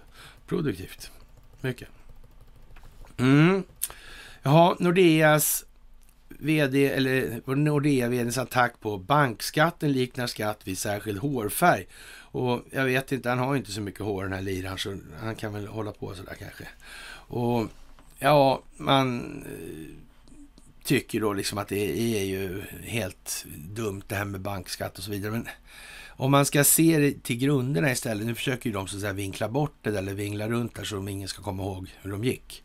Och om staten kan skapa och administrera betalningsmedel så kan ju inte rimligtvis behövas någon fondering, för det har man ju som argument då från bankernas sida, att de här bankerna sitter ju inte på något bankkonto, men nu är det ju så här då efter eh, ja, vad heter det, kapitalstrukturreformen eh, 20, vad är det, 17 eller kanske det är, något sånt där, 16 kanske. Så är det ju så att banken har bättre rätt till alla tillgångar i banken. Mm. Och eftersom de sitter på de här depositionsbevisen som utgör då grunden, skuldsedel alltså, som utgör grunden för själva betalningsmedlets existens, alltså in, den fiktiva inlåningen i banken. Ja, då spelar det ju liksom ingen roll om de sitter där som fond eller något annat. Det tillfaller ju liksom banken. Det är ju liksom själva poängen med att de inte ska sitta där. Så. Ja, men om, om, nu samhället kan göra pengarna själv, då blir det ju en annan fråga. Och det här är ju en sån fråga som är lite knö, knölig att hantera just nu. Och jag, jag ska väl ge X22 det att det, de, de, är ju liksom rätt så, så frenetiska eller ambitiösa i, i sitt sätt att försöka få det här att låta som att inflation, det, det kommer in jättemycket mer pengar i ekonomin. Men vänta nu, där pengarna de är ju någonting också. Liksom, det är inte, det finns en bakända, liksom Maastricht fördrag och såna här grejer. Liksom. Det, finns inga, det, det, är inte nollbångar liksom sådär. Det finns, en, det finns en löptid på pengarna, det finns en räntekostnad för pengarna och det finns ett nominellt belopp för pengarna också. Som en skuldsedel ungefär. Så antingen den heter statsobligation eller revers eller skuldsedel. Eller, det är liksom samma princip alltihop. Alltså när man döper det till olika saker, det förändrar inte funktionen i botten en enda millimeter åt något håll alltså. Det är bara så. Det finns inget annat. Och då, då innebär det någonstans så här, om bankerna dessutom har bättre rätt till tillgångarna i banken om, alltså man kontrollerar de underliggande fiktiva monetära depositionerna för skaparna av betalningsmedel, ja då blir det bara helt löjeväckande det här skiten alltså. Och dessutom så ska väl bankerna kanske inte ha tillgång till betalningsinfrastrukturen på det sättet som är idag. Det är ju inte så att det ska ligga, då kommer ju de bara sitta där med sina tullstationer då så att säga och ta avgifter på varenda jävla betalning som går hit eller dit. Det blir courtage på det också så att säga. Ja, det där får man ju faktiskt komma till rätta till. Men det kommer ju bli lite sån här teater och amerikanerna har ju lite annan situation. Vi har ju lite lättare tror jag att ta till oss det här av någon anledning. Deras heliga dollar är ju en dollar på något vis. Och det, alltså själva, det finns en kärlek till valutan eller vad man ska säga på något vis. Alltså en konstig historia där och det är naturligtvis inget bra alltså. Det, det är det ju inte. Men det blir ju samtidigt, de kan inte gå så långt nu som säger liksom att, de säger ju att det är en bluff så, men eh, och de här skapas ur ingenting säger de. Så, men de, vad det för med sig då på det här sättet då att det, det är en skuld som bokförs. I, alltså i banken då alltså. Som en tillgång och det är någon annans då skuldsedel som blir en inlåning. Och motsvarande belopp lånas ut då.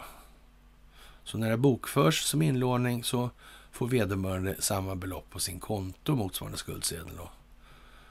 Men räntan, kostnaden för det här lånet det skapas inte i låneögonblicket. Så det ligger ett latent underskott från start första sekunden. Mm. Och där måste det till mer kreditmassa hela tiden. Tillväxtkravet kommer där alltså. Det här har vi tjatat om och det här måste väldigt, väldigt många fler förstå. Det är så att säga eh, fundamentalt i saken. Ja. Jaha, och som sagt, vad händer om vi stänger av gasen då, undrar då stackars Lukasjenko där. Han sa Vojne, Vojne, Vojne. Och eh, ja, han är ju lite sådär eh, ja, frejdig skulle man kunna säga. Eh, ja, han säger så här. Medan vi håller Europa varmt hotar de att stänga vår gräns. Men vad händer om vi stänger gasflödet till dem, säger han enligt ryska nyhetsbyråer. Så jag rekommenderar ledarskapen i Polen, Litauen och andra figurer utan hjärna att tänka sig för. Jag vet inte exakt hur han menar då riktigt. De tänker med arslet menar han för då. Alltså då ja. ja, det där är, men, men ändå. Det, han är ofta frisk i och frejdig i dialogen. Så är det. Det ska man ge honom.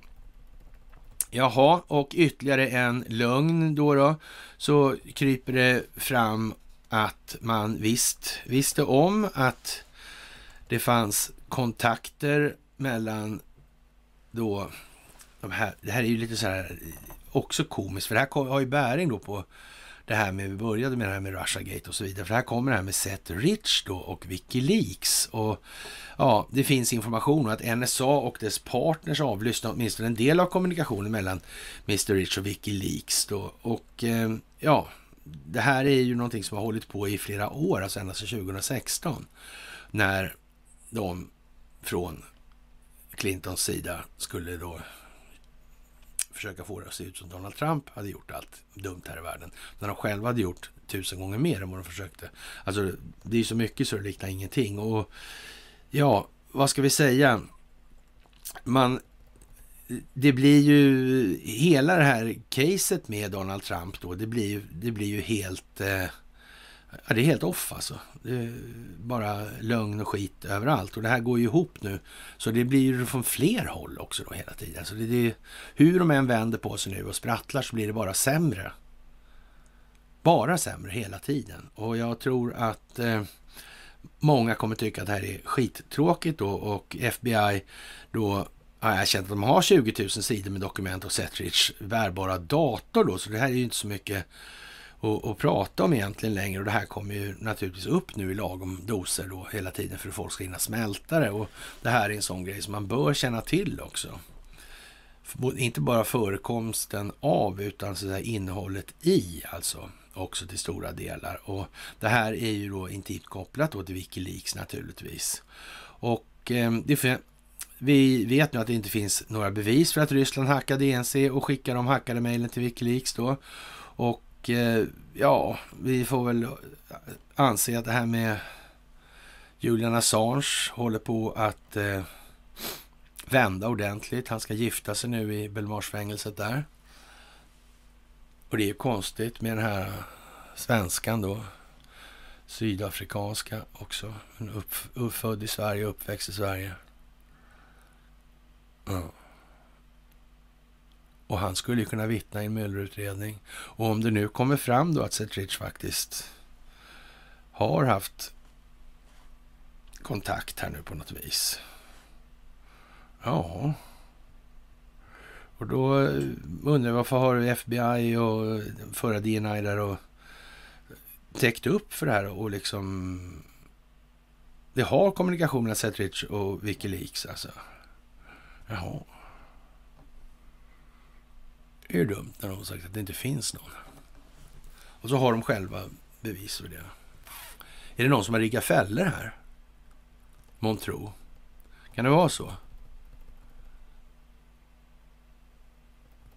Kan någon ha tjänat på det här? Kan det här vara planerat? Kan det vara så att någon har ägnat sig åt strategisk opinionsbildningsplanering? För folkbildningens skull. Kan det vara så?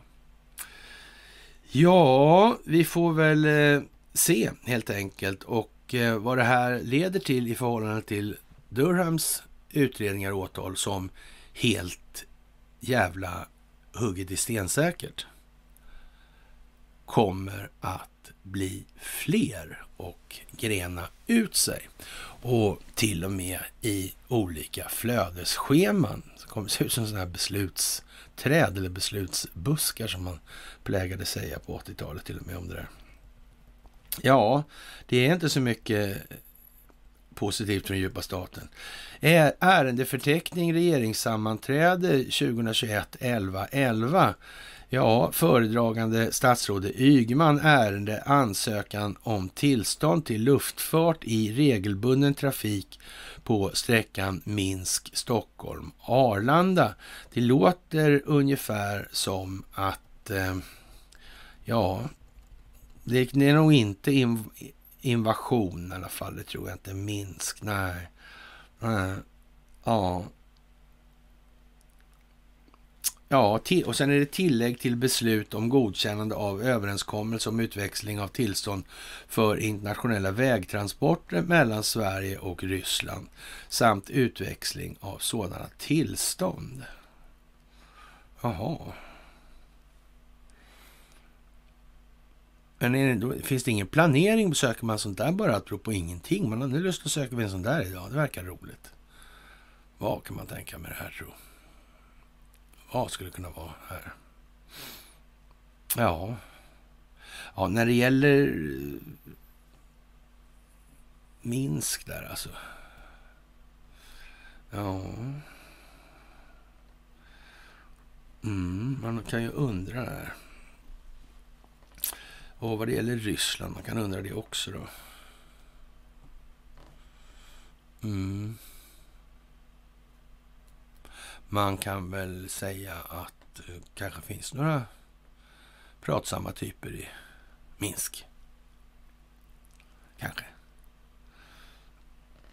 Som man vill få utväxlade. Men samtidigt här, vem är det som bestämmer nu egentligen?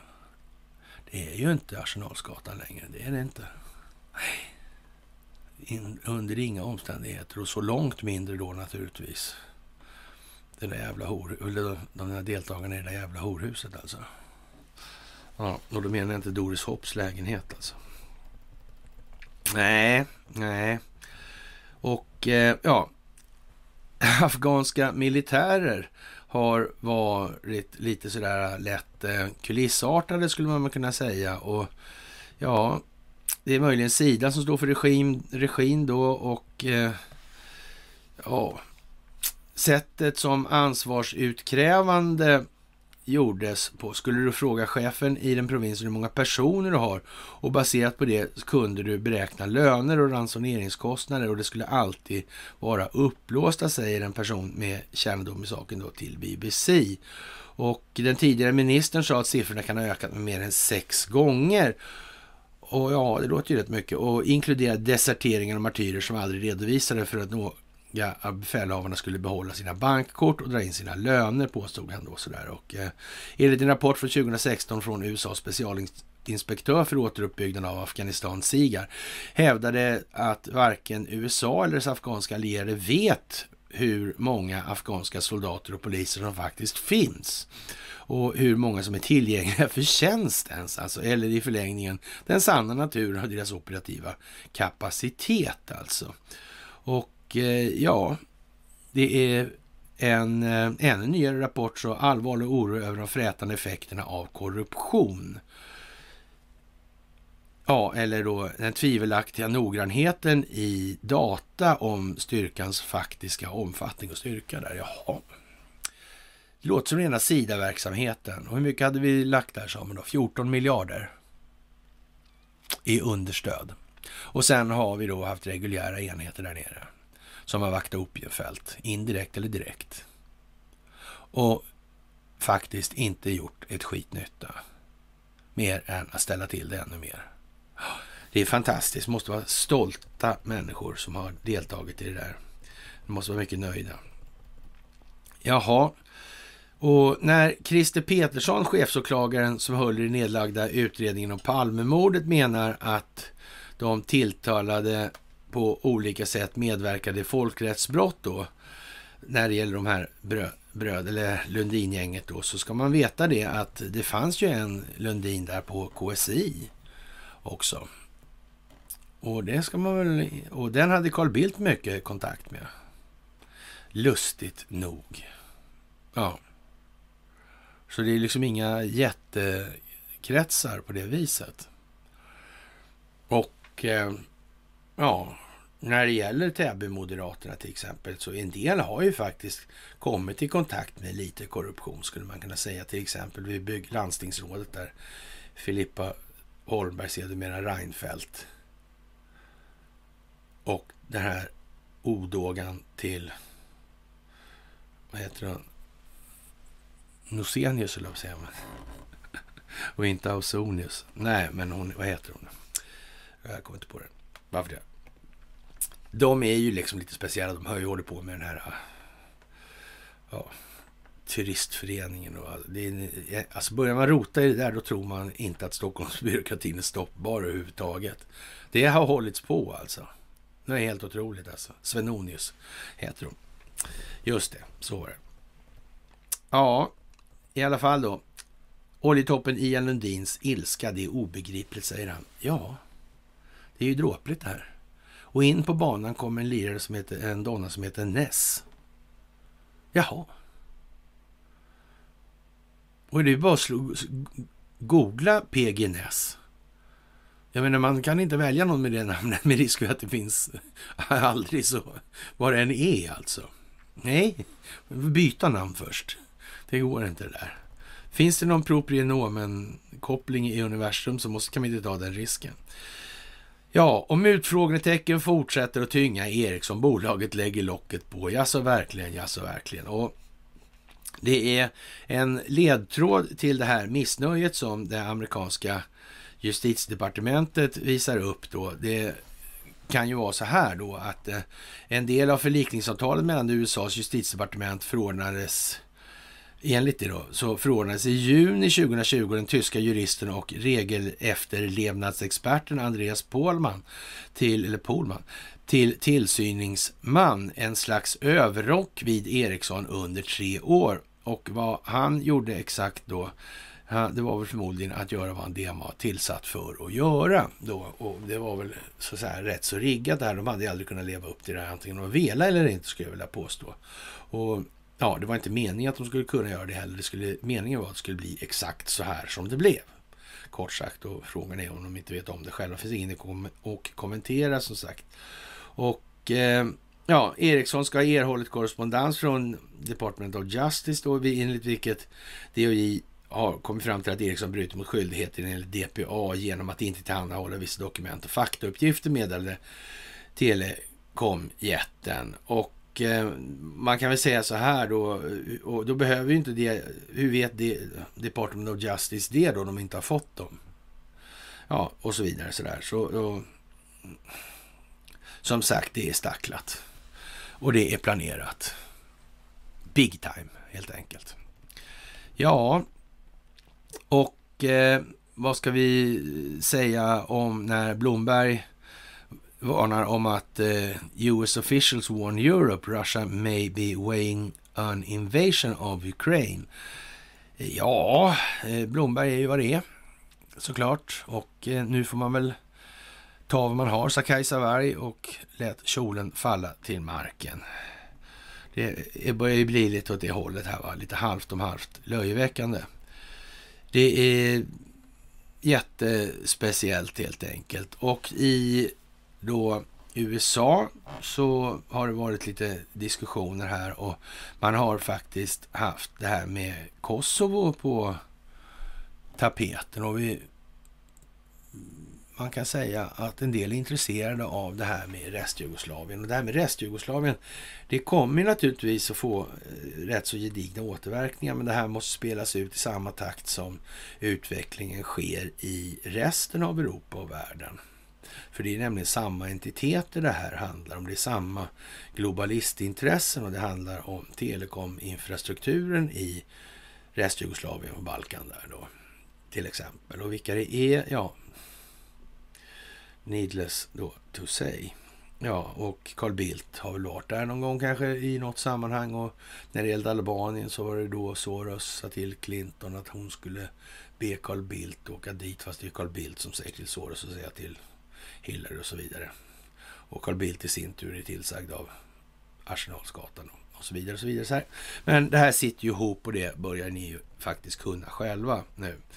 Och eh, Per Bolund, han kan väl inte så mycket själv, utan han tycker att det här ser bra ut med klimatmötet. Men djävulen sitter i detaljerna. Han har kollat för mycket på mysen alltså, när han börjar använda de här begreppen som de aldrig använt förr, men nu plötsligt börjar med. Det är ju lite sådär halvjönsigt och inte originellt alls. Jaha, och eh, ja, Lukasjenko, han är faktiskt så som han är. Faktiskt. Carl Bildt blir pressad av eh, Palmeåklagaren och börjar säga massa e, ö, ö och, och såna här grejer. Och den här Peterson är ju liksom ingen dumskalle.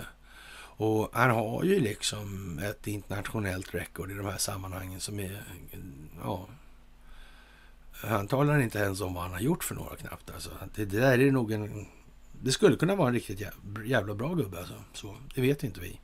Men vi får hoppas, han ser lite Stockholmsbyråkratisk ut för det. Alltså det, det är en, eh, eh, Ja, man ska ha en Stockholmsbyråkrat. Man ska ha en ny sorts Stockholmsbyråkrat. Det ska vara vad det sägs vara istället. Och sen ska det vara stålhårt. Inte stålhårt korrumperat som nu alltså. Och, eh, eller som Donald Trump sa, finns ingen advokat som står emot pengar och berömmelse. Ja, men det är väl två jävla bra parametrar om man ska hålla på med rättssystemet och vara ett moraliskt föredöme. Det är ju så att säga själva grunden för allt bra som finns här på jorden. Eller så är det ju inte det alltså. Men så långt har det gått. Och det är ingen som tycker det gör så mycket. Jaha, Enligt Carl Bildt var hans kunskaper om oljebranschen begränsade i de här sammanhangen och eh, ja, vad ska vi säga? Han kunde inte svara på en enda fråga knappt om de här, men han kände i vart fall då Ian Lundins, vad är det, bror då? då? Bra i alla fall. Jättebra till och med, sa han. Mm. Han hade mycket kontakter med honom.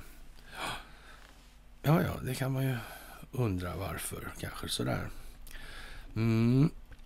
Först brändes byarna, sen kom oljefolket. Vittnesmålen om Lundin i Sudan. Ja, det pumpas ju på i alla medier om det här såklart. Av förklarliga skäl. Varför det har dröjt så på tid, dragit ut så på tiden. Det är också helt uppenbart. Det här kommer att leda till annat. Det här kommer att leda vidare. Det här kommer att leda in på Stay Behind också. Och det är bara frågan om vilken tät som hittar först in i den delen. Och ska man hänga med i vad som kommer nu, då måste man åtminstone fatta att det fanns ett Stay Behind, eller finns ett Stay Behind. Och sen måste man ha lite klart för sig vilken historik det här har, vad har man ägnat sig åt för någonting och vad, vilka roller har man spelat i vilka sammanhang och så vidare och så vidare i det här. Typiskt viktigt. Och dessutom så är det ju märkligt nog så att nu börjar ju faktiskt internet att förändras, både Wikipedia och ja, en rad olika sidor har en helt annan inriktning på innehållet plötsligt. Ja, det är ju speciellt faktiskt. Hur kan det komma sig? Vad kan det bero på? Ja. Men det, sånt går inte heller att förklara i, för amerikanerna, utan där är ju Youtube är dumma, Facebook är dumma, de där är dumma och så vidare. Mm. Men här är det inte så svårt att förstå för människor. Att man sätter nog inte igång det här om man inte har någon koll. Liksom. Och sen får man spela ett spel i spelet för att flytta på speltrycket. Och sen när man har flyttat på, om man har lämnat kvar något på andra sidan också. Och så är det ett snabbt tillbaka-spel där och så massorna står och tittar det och så vart det för sent och så vart det mål. Så. Ja, pumpa på, pumpa på alltså. Här kommer något väldigt speciellt. Alltså, kärnkraften har usla PR-konsulter skriver man i affärsvärlden och kärnkraftslandet Sverige ska elektrifieras utan kärnkraft. Det är riktigt dåligt tycker de. Men vad, hur, vad, vad, är liksom, vad är problemet med det här? Jo, problemet med kärnkraften, det är ju befolkningens opinion. Opinionsklimatet. Det är den, den som är problemet. Vad bygger det på då? Jo, hade det inte funnits det kalla kriget, terrorbalansen, mediernas skräckporr, den hysteriska eller det hysteriska bölandet om hur farligt det här är. Och till grund för allt det här då, där låg de här två bomberna. De enda två uranbomberna som har sprängts alltså. Oj, oj, oj. Driljoners års atomvinter. Ja. Men eh, Tjernobyl. Ja, det var förresten några som gjorde en film om Tjernobyl. Va? Det var rätt mycket svensk inblandning i den. Sa inte eh, han den där eh, Robert O'Brien, sa inte han något om det där? Sa han inte någonting om Wuhan och Tjernobyl? Att de tänkte göra en film om... Hade tänkt göra en film om Wuhan. Precis som de gjorde den om Tjernobyl. Aha. Så var det, va? Ja, ja. Mm. Det var ju konstigt. Det var Netflix det också. Mm. Ja, det verkar vara liksom rena, vad ska man säga, en sublim utbildningskanal här alltså. Exponering och, det verkar det vara va? Det är lite bra det där ändå att någon har tänkt till. När man väl ser det. Det är lite trevligt. Han som inte tyckte att eh, det handlar inte så mycket om ASAP Rocky det här va. Det handlar väl om ja, svenska rättssystemet. You know, liksom. Va? SJ ställer in avgångar på grund av personalbrist nu alltså. Och ja, vad ska man säga? Vi kan ta den här svängen med priserna som går upp som alla upplever och det är därför måste man ha de här eh, ja, leveranskedjestörningarna helt enkelt. Och det är inte så att de här pengarna flödar ut i realekonomin och därigenom åstadkommer någon form av prishöjning. Så är det ju inte. Bara för att de skickar upp eh, de pris, prishöjningen och prishöjer på bensinen då. Ja, och då, så, då kör man samma grej där då. då alltså inflation, det är inflöde alltså. Så. Det flödar in någonting. Så det är inte bensinen som flödar in heller, utan det, det, det är något annat alltså. Och, och det innebär det på något vis att magiskt vis att då går priset upp här nu alltså. Okej. Okay. Nej, men, men hur exakt sitter det ihop det där alltså? hur, kan man, hur kan man få till exempel en sån sak som att bankernas räntor då, då Eh, påverkar utlåningen i privatbankerna? Hur, hur går det där till? Jag menar, det är ju ett internt system på Riks det där. Det är ju ingenting som flödar. Kom igen nu här hur, hur går det här till egentligen? Det här är ju så ihåligt så att det liknar ingenting alltså. Det är som en ballong bara. Och, och endera dagen så kommer tillräckligt många bara liksom, ah, fan det är så där, ja, ja nu fattar jag liksom. Nu fattar jag hur det funkar, fan vad dumt liksom. Man blir bara förbannad ju. Ja. Den dagen är inte så långt borta nu. Alltså, nu är det många som fattar det där med att ah, det där med, med pengarna alltså, det där är inte bra. Det där är inte bra. Och Ja, SJ stänger in, stänger in avgångar på grund av personalbrist. Och det här är ju någonting som är, liksom ligger i linje med det här. Det måste ju tillverka, tillverkas en, skapas en helhetsbild då. E-, ett politiskt klimat som gör trovärdigt det här andra som händer runt omkring då. Det måste ju bli liksom så här omvända synergieffekter här. Det ska bli en förklaring till varför det är som det är. Och, och det är ju klart, från början hade man ju tänkt att använda det här som medel då och metod och verktyg för att då sänka det här systemet som införde. Men det är andra sidan som eh, knappast troligt heller alltså. Att det är som man, man säger då, det här var den djupa statens sätt att tänka. Eller ja, alltså the private owned central banks då liksom. Jag menar, Ja, det är en, alltså. Det är en ventil. Det är Fed New York liksom. Det, sen är det ju inga, vadå privatägda? Det, det är fortfarande inte att äga det som är, det, det, det är amerikanskt alltså. Rätten till egendom liksom. Ja, men om du har... Du ska välja nu. Ska du ha tar du kontroll hellre än ägande? Ja, alla väljer kontroll såklart. Ingen är så jävla dum sen. Ja, men det är därför man har målvakter. The art of cloaking. Alltså, du måste ju till att tänka till här nu. Jag äger det här. Jaha. men du har ingen kontroll på det. Ja, bra. Då får du ansvaret också. ja, ja. Det måste ju liksom... Vad är det som är värt något då i de här sammanhangen?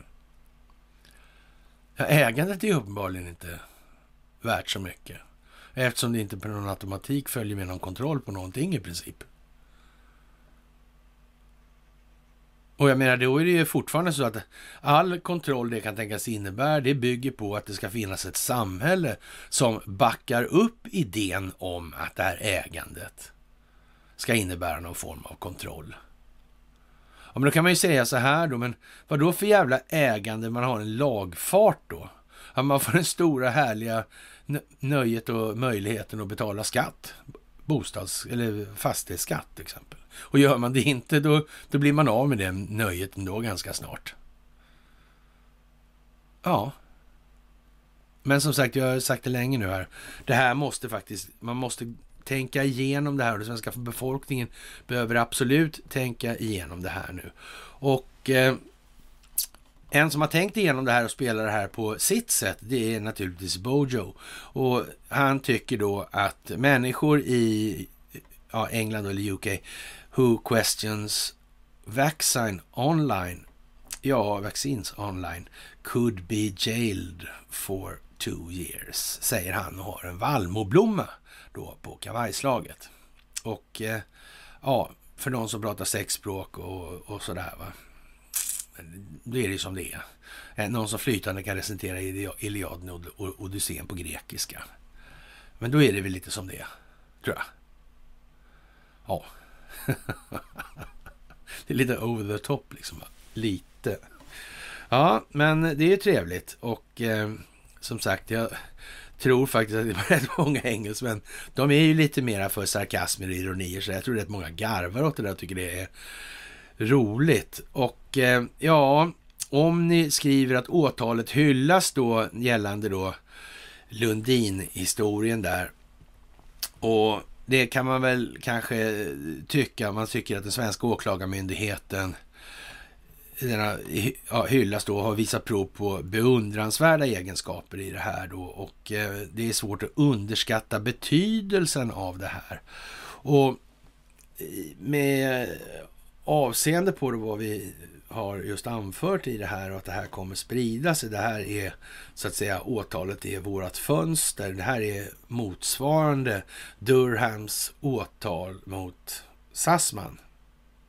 Som sedermera nu har letat sig upp ända på Clinton-nivån. Och, och sen kommer det traska vidare ovanför där. Och det här kan ju tyckas vara lite småaktigt då, eller småttigt eller vad man ska säga. Men man, man har inte tagit fram den här Pettersson för att göra den här grejen. Man har, man inte, det här har man inte gjort för det här ska vara någon jävla kalanka historia Och man hade inte Pettersson på palmutredningen för att det ska vara någon jävla kalanka historia heller. Och man kan säga så här att och om han säger att det inte går att runda Stig Engström, då menar han vad han säger. Det behöver kanske inte vara så att det är Engström som har stått för själva avtryckandet och så vidare. Och den här lustiga historien med, med den här revolvern då, den här vapensamlarpappan där då som lånade ut den till, till Engström medan han gick och höll på att ge vänstergäng hans donna där. Det, eller fru då. Det, ja, men det vet jag inte heller. Det där är inte riktigt seriöst. Men, men det är som sagt, det går inte att komma runt Engström. Han finns där och han har jobbat i det huset. Han har, det umgäng, har haft det umgänget och han har varit med i Moderaterna i Täby.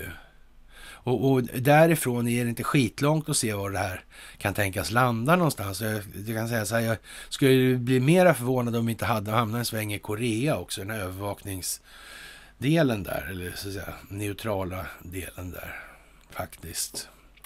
I början på 90-talet, precis. Ja. Jag tror det finns något där också. I den här meningen. Mm. Det tror jag. Och eh, han, den personen det handlar om, han var ju rätt så, rätt så, så att säga, illa där han socialpsykolog, så han var ju rätt pressad alltså. Och, och, man kan säga att han krökar rejält alltså. Och det är inte Engström alltså vi snackar om så. Faktiskt. Och det är ju kanske värt att notera. Han har körts hem i hundbakluckan på ja, hos, av folk då sådär så. Ja, det är lite sådär speciellt. Och eh, det här kommer leda in i det där. Det här kommer leda till Stay Behind och de här grejerna. Och Stay Behind kommer att leda till Palmes mordets lösning. Och det här kommer att sitta ihop med det kalla kriget. Och det kommer sitta ihop med militärmaterielen som smugglades på Ericssons bilar på Estonia. Det här kommer att sitta ihop med nedläggningen av Handens tingsrätt och 3500 borttappade polisutredningar på Handens polisstation. Och det här kommer sitta ihop med frånfället eller hädangången av Hisham Ben Ammo. Också. Helt säkert. Det är bara en fråga om tid. Miljöprofessorn om plastskräpet på åkrarna, oroväckande och det handlar ju naturligtvis om de här hormonstörande ämnena. Det är ju allvarligt det här alltså. Det är allvarligt som fan. Vår reproduktiva förmåga, utan den så är det inte mycket bevänt med den här jävla mänskligheten. Och, och då kan man ju hålla på och snacka om att det finns ja, två, Agenda 2097 liksom, eller vad, vad de heter. Ja, men det går inte till på det viset riktigt. Alltså så. Att det, då ska det vara... Nej, de gör det smygande. De kokar grodor. Tänk på kokta grodor, men det är bara en metafor alltså för det andra. Man smyger på sånt här hela tiden. Hela, hela tiden gör man det. När man ska göra det. Det går inte att köra, annars smäller det emot direkt. Ja, och vi kommer bara vidare i härver då. Fotboll gäller då. SV, Svenska fotbollsförbundet, återbetalar ytterligare en halv miljon till arvsfonden. Och där, där börjar ju bli pinsamt naturligtvis och det är... Ja... Ja, röda skådespelsindustrin går den väg det ska gå faktiskt. Ja, ja, visst. Ja, Karl-Bertil kan alltså vara årets bästa, nya Karl-Bertil kan vara årets bästa julfilm och eh, jag har närt en kommunist vid min barm. Och eh, ja, det är ju så. Som sagt, det här sitter djupt i Sverige.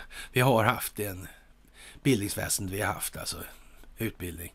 Vi har haft den mediala påverkan vi har haft och vi har haft den språkvård som vi har haft också. Och den sociala ingenjörskonsten, den sitter ganska djupt här med tallriksmodellen, höll jag på att säga, men ja, grönsaksätandet och Alva Myrdal till exempel.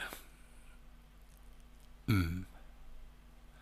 Man kan säga innan hon la sig i det där så fanns det fortfarande en känsla för vad man ska äta och inte. Alltså rent känslomässigt så kunde man känna, människor kunde känna det mycket mer, vad som är rimligt liksom. Hade man träningsvärk så kanske man behövde animaliskt protein. Eftersom NPU-värdet eller nettoproteinutnyttjandet på vegetabiliska proteiner är ju liksom ingenting. Det går inte. Det, ska man, man kan inte sitta och hålla på att äta 300 kilo sojabönor liksom. På en dag. Det går inte. Det är opraktiskt helt enkelt. Mm, man blir väderspänd då tror jag. Jaha, och eh, ja, portugisiska FN-soldater under utredning i, eh, ja, de smugglar saker, de smugglar allting då förstås då. Som förväntat då, narkotika och vapen och bla bla bla. Men så ska inte FN-soldater göra. Men eftersom det är då under en utredning kring det här så är det ju någonting som är systematiserat. Det är inte första gången. Naturligtvis inte. Men hur kommer det sig att man inte kommit på det tidigare då? Vad har Interpol gjort? Och som jag har sagt tidigare, ta slå upp Interpol och titta på cheferna. Vad är det för typ av människor? Vad tror ni den organisationen skapades för när den typen av människor hamnade i ledningen? Vad kan det möjligen vara? Vad kan det handla om? Kan det vara så många andra saker? Nej, det tror jag inte. Nej, det är det inte faktiskt. Det tror jag ni vet också. Jaha, FN-chefen är inte nöjd med resultatet från klimatmötet. Hon är inte beredd då, ja, att ge upp en riktigt sådär, eller han, höll på att säga hon där, men jag, jag vet inte vad jag ska säga, men ja, ja, ja, ja, ja. Ja, Målet är att hålla den globala uppvärmningen till en och en halv grad fram till 20, eh, ja, 2100 då. Och eh, ja, det här målet är på livsuppehållande behandling, säger Guterres då, men han vill inte överge målet eh, riktigt än. När du står på kanten till avgrunden är det viktigt att diskutera vad som blir ditt första steg. För om ditt första steg är fel steg kommer du inte ha chansen att ta något andra eller tredje. Ja, och det allra värsta för världen menar han vore att till varje pris landa ett avtal bara för att inse att avtalet inte tar itu med de enorma utmaningar vi står inför. Och det var väl att säga allt och ingenting på en gång, kan man väl säga i det här. Och han förstår väl ungefär att den här organisationen han representerar nu, den står inför ganska stora omvälvningar. Vi pratade ju just om då FN och de här vapensmugglingarna. Men, men det är ingenting som berör, det, det, är en autonom enhet av FN det där. Och de här vapnen, vad gör de med dem då? Vart tar de vägen någonstans? Och, och, eller rent ut sagt, vilket håll är det åt? Men, ja, är det fredsupprätthållande verksamhet det här eller? Aha. Ja. ni förstår ju liksom. Det, det, är ju, det är ju sida i kubik alltså naturligtvis. Det är samma alltså. Ja, och eh, EU och eh, Trumps sändebud då tycker då eh, att eh, de tycker lite olika helt enkelt om det här med Kosovo och så vidare. Och den här Richard Grenell då tycker att eh, EU gör ju för fan ingenting då i de här sammanhangen. Och eh, ja, det här är faktiskt EU som har betalat de här gränsövergångarna, säger då EU. Ja, man kan väl säga så här att det där är en rätt så knölig position geografiskt. Och det var väl så i alla fall då att Prometheusmyten då utspelar sig i de här trakterna. Och det är någonting som heter pivoarien, eller som stället då för en massa saker. Till exempel handel, handeln bort mot den eurasiska landsträckningen. Och det är ja, till exempel då platsen där Prometheus kedjas vid bergen i Kaukasus, liksom, där örnen hackar ut hans lever och allt lidande då, så den där landar i den här dåren, eller så ja, dårans, ja, ask då, Pandorans. Och eh, ja, vad ska vi säga? Det där är ju värt att, att känna till nu. Alltså det kommer tillbaka. Vi, vi kretsar bara kring samma lilla det, det, det, är inte så stort. Planeten är inte så stor i de sammanhangen när det gäller grekisk mytologi, när det gäller geografi, när det gäller strategiska försäljningar, när det gäller de bärande delarna i konflikter till exempel, det militära, väpnade eller och så vidare. Var det det totala, det moderna kriget eller och så vidare. Så här, vi har ju liksom rätt ut det här nu. Vad är betalningsmedlets roll i det här för ekonomin och så vidare. Så det, ja, det är ju liksom det här vidden på det här perspektivet, liksom så här, som är det som är avgörande för att få överblicken. Så. Men det är ju någonting som ni börjar kunna riktigt bra alltså. Och det blir ju lite komiskt här nu. Det går bra för då Nasdaq när Joakim och Jonna Lundell till börs, ska till börsen då. Och det kan man väl säga så här, när man börjar då börsintroducera influencers, då heter det då, influencers. Ja, influencers, ja, hur det nu heter.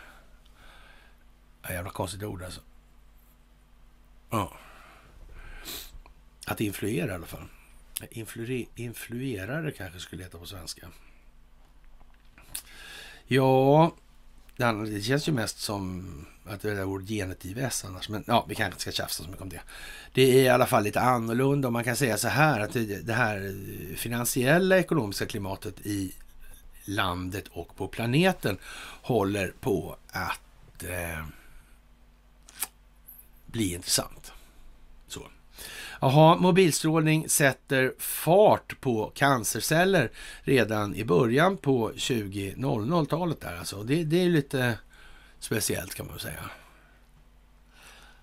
Sen försvann den kunskapen som så mycket annan kunskap och det kanske man ska komma ihåg i de här tiderna nu. Lockdown för ovaccinerade på gång i Österrike och det handlar ju om att folk ska faktiskt tänka till här nu. Och man får ju mera flina åt de här jävla dumheterna nu. Alltså vi, ja, om det så kostar 10 000 per liter diesel så får det väl bli så då. då.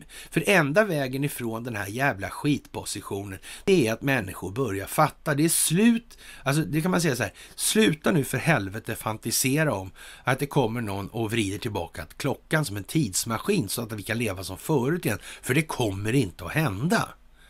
Enda vägen framåt, den är framåt, inte bakåt. Det är bara så.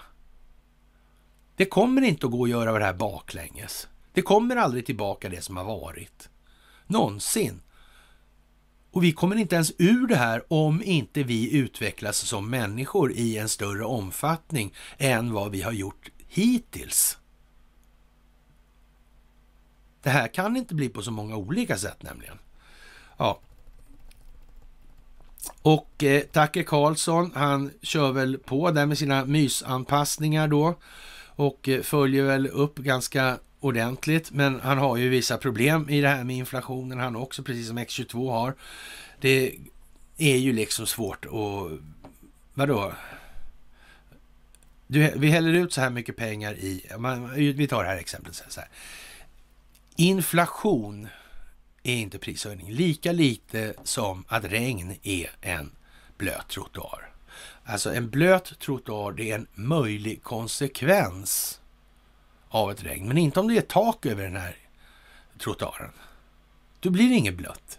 Om du har en ekonomi där du stoppar i en massa pengar, ja, då är inte det säkert att den här penningmängdsökningen åstadkommer en prisstegring eller prishöjning i inflation, i, som, i form av inflation, då, eller säga, på grund av inflation.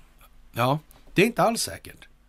De här pengarna kanske hamnar någon annanstans, som till exempel ja, i finansiella tillgångspriser. Låt säga aktier, optioner, terminer, derivat. CDC, alltså och så vidare och så vidare.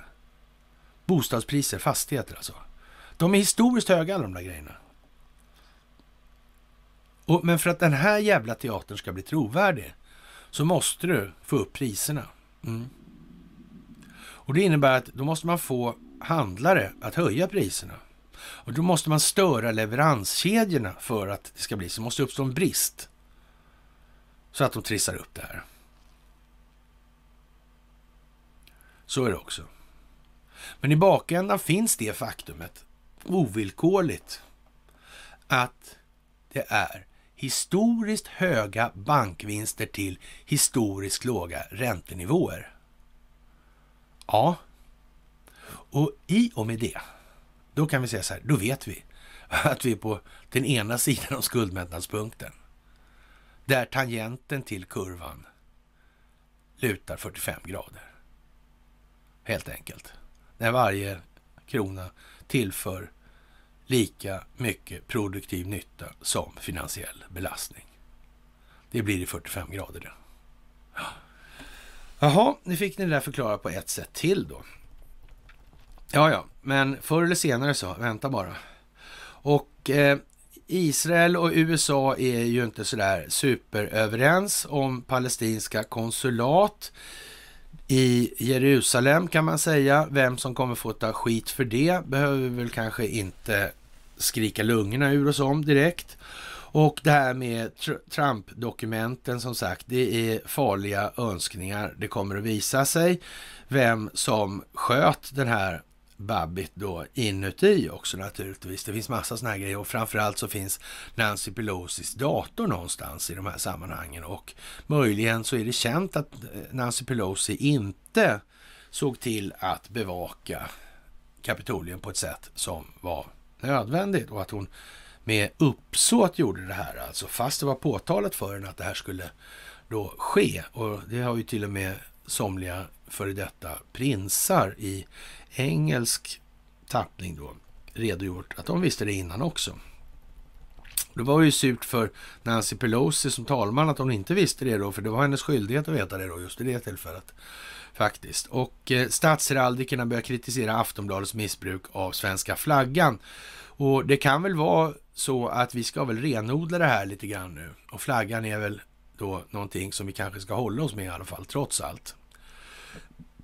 Även om den här har så mycket jävla sorgkanter nu så att det är snudd på det är värt att byta alltså. Men vi får väl hålla i det gamla för att minnas det dåliga som har varit också, som vi ha, så vi har en avhållande effekt i den meningen också. Vi har ju faktiskt kämpat då för att den här ska kunna bli någonting annat än vad den faktiskt är idag. Det är i alla fall en bra sak som man kan se det som då. Jaha, Sverige går med i internationell olje och gasallians och det är väl för jävla stämningsskapande alltså. Den alliansen går ut på att man inte ska använda kolväten och elda med. Och det är väl Bolund då som är lite sådär på bollen tycker han själv. Men vi andra tycker väl mest att han kan åka härifrån nu snart. Och det i och för sig kommer att lösa sig helt säkert. Jaha, det är naturligtvis Times har en ja, välgörenhetssexskandal och det är naturligtvis FN-staber igen. De är ansvariga för rätt många dumheter alltså. Det, det kommer ju bara, och det kommer bara bli mer. Och eh, ska vi be Unicef att skicka lite läroböcker föreslår då man på Expressen. Och ja, det är dags att människor faktiskt börjar bilda sig nu. Och det måste vi göra i de här sammanhangen. Och man måste gå sina steg själv på sin egen väg för att hantera sina egna känslogrundande värderingar. För att komma vidare. Det kan inte någon annan göra åt en. Man måste uppleva sina egna känslor och förstå dem bättre för att kunna utvecklas. Det duger inte att vara rädd för Tor och Freja 2021. Så kan vi säga också. Jaha. USA ansluter sig till internationell cybersäkerhetsgrupp och det är ju lite intressant. Kamala Harris, Kamala Harris levererar optiken i den saken nu och det passar väl bra då för det här kommer säkert att väcka lite väsen då. Det är en sån här grej som Kamala Harris eller underlivsporslins jobb. Va? Sådana som de är bra att ha till då faktiskt. Och de sitter där på nåder av Donald Trump då som, ja, Sen kan man diskutera om Donald Trump är president eller inte, men det är som sagt, det där är en hårklyverifråga för de som har läst den amerikanska konstitutionen mer än det fåtal poäng jag har läst amerikansk konstitution i alla fall, så kan vi säga. Och jag tror att eh, Ja, det, re, det, det, är klart att det reder sig, det är det ju ingen diskussion om. Men jag tror till och med att de är så insatta i de frågorna så att de här utvecklingsriktningarna vi ser nu, de är faktiskt valda med omsorg. Det är faktiskt så. Och vi slår ett slag för det här med Stay Behind-rörelsen och den här Håkan Stärke. Och eh, ja, vad ska vi säga? Det är många år där som eh, han är på LM Ericsson 31 där. Och eh, ja, vad ska, alltså läser man på om den här liraren, det är inte så många rader, men då så man, sätter man ihop honom med Stay Behind. Då. Och, och då, då, kan man väl bara liksom konstatera då att ja, hur kan det vara här nu då? Och så tänker man på Kryger och så tänker man på BIS och så tänker man tidsparallelliteten i det här då. då. Och så tänker man på spionverksamheten och så framväxten av det militära underrättelse, eller underrättelsetjänstkollektivet och det militärindustriella komplexet. Jag menar, vad då? Man tänker på kryptograf, Boris Hagelin, James Bond, MI5, MI6 och så vidare. Det här som vi har gått igenom på föreläsningarna. Sätter man till det här, ja, då blir det ännu svårare att missa hur det här sitter ihop. Faktiskt. Och man kan titta på Tulegat, eller Tulesällskapet och Tulehuset och, och så vidare. Det står ju till och med att det är ingångar på Lundmakargatan, fast det är, det är en våning ner, eller ett par våningar minst ner. Det är säkert många våningar ner där. Men det är som det är i det här. Ja, jaha, ja, New Report of Election Fraud in Michigan vad ska vi säga, vilken jävla överraskning, men trevlig jävla helg då till den djupa staten. Och här finns det ju bilder och bildbevis och tralala. Och ja, tänk om, hur ska, vi sälja, hur ska vi förhålla oss till vårt eget Säpo nu då? Om det är så här nu. De här samarbetena som man har med de här underrättelsetjänsterna. Som uppenbarligen har ljugit när hej kom och hjälp med. Hur ska vi förhålla oss till våra egna underrättelsetjänster om de andra, om de har samarbetat med de där som har ljugit så in i helvete och lånat sig till det en det ena, en det andra för att avsätta sin egen president? Men vi ska lita på våra fortfarande då, eller? Men då, då är det liksom, då börjar man ju prata om straffpåföljder i stil med vad Göran Persson den första blev utsatt för alltså. Det, det där, så där kan vi inte ha det alltså. Bort! Rakt av. Men ja, som sagt. Det kommer med små steg här nu. Och eh, Demokratiska partiet är ett korthus som håller på att rasa ihop, säger Donald Trump. Och vi har ju sagt det tidigare, eller jag har sagt det i åratal, att det blir kanske ingenting kvar av det här Demokratiska partiet. Och ska det bli något kvar, då måste de ju ha någon som kan samla ihop resterna. Och det får väl bli Talse Gabba då till exempel, och de här. Faktiskt. Jag menar, det var väl klart att hon inte skulle gå vidare. Om perspektivet var att man måste tillsätta Joe Biden för att kunna exponera den djupa staten. Ja, men då sätter man väl inte dit Talse Gabbar, det går ju inte. Nej, just det. Så. Som sagt, det här är planerat.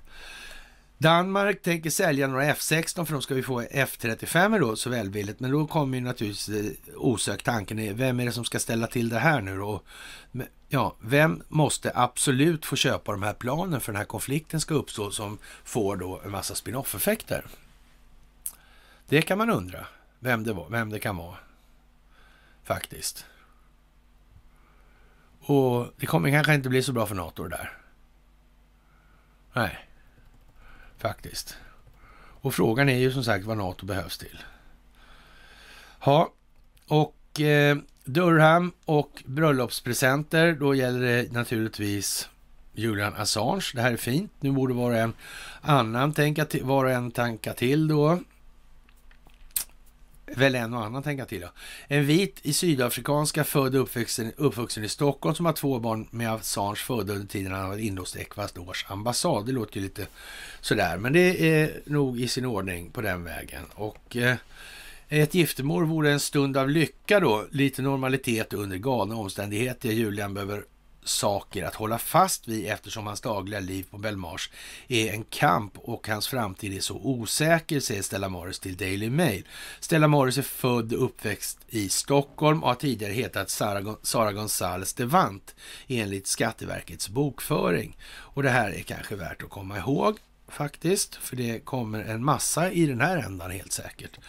Och eh, ja, en EU-talesman då tycker att det här är bara onödiga provokationer med att amerikanska krigsfartyg kryssar runt i Svarta havet. Det är helt värdelöst helt enkelt.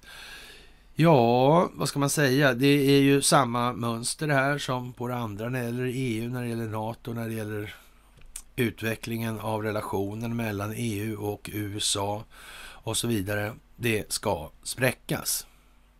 Alltså det var inte någon sån här skitavancerad, ja, eller inget skitavancerat postulat vi drog till, eller jag drog till med det för så många år sedan. Det, det här gick ju att se för jättelänge sedan alltså. Så jätte, jätte, jättelänge sedan alltså. Kunde man se att det var det här de siktade på. Faktiskt. Men då var man helt galen när man sa det.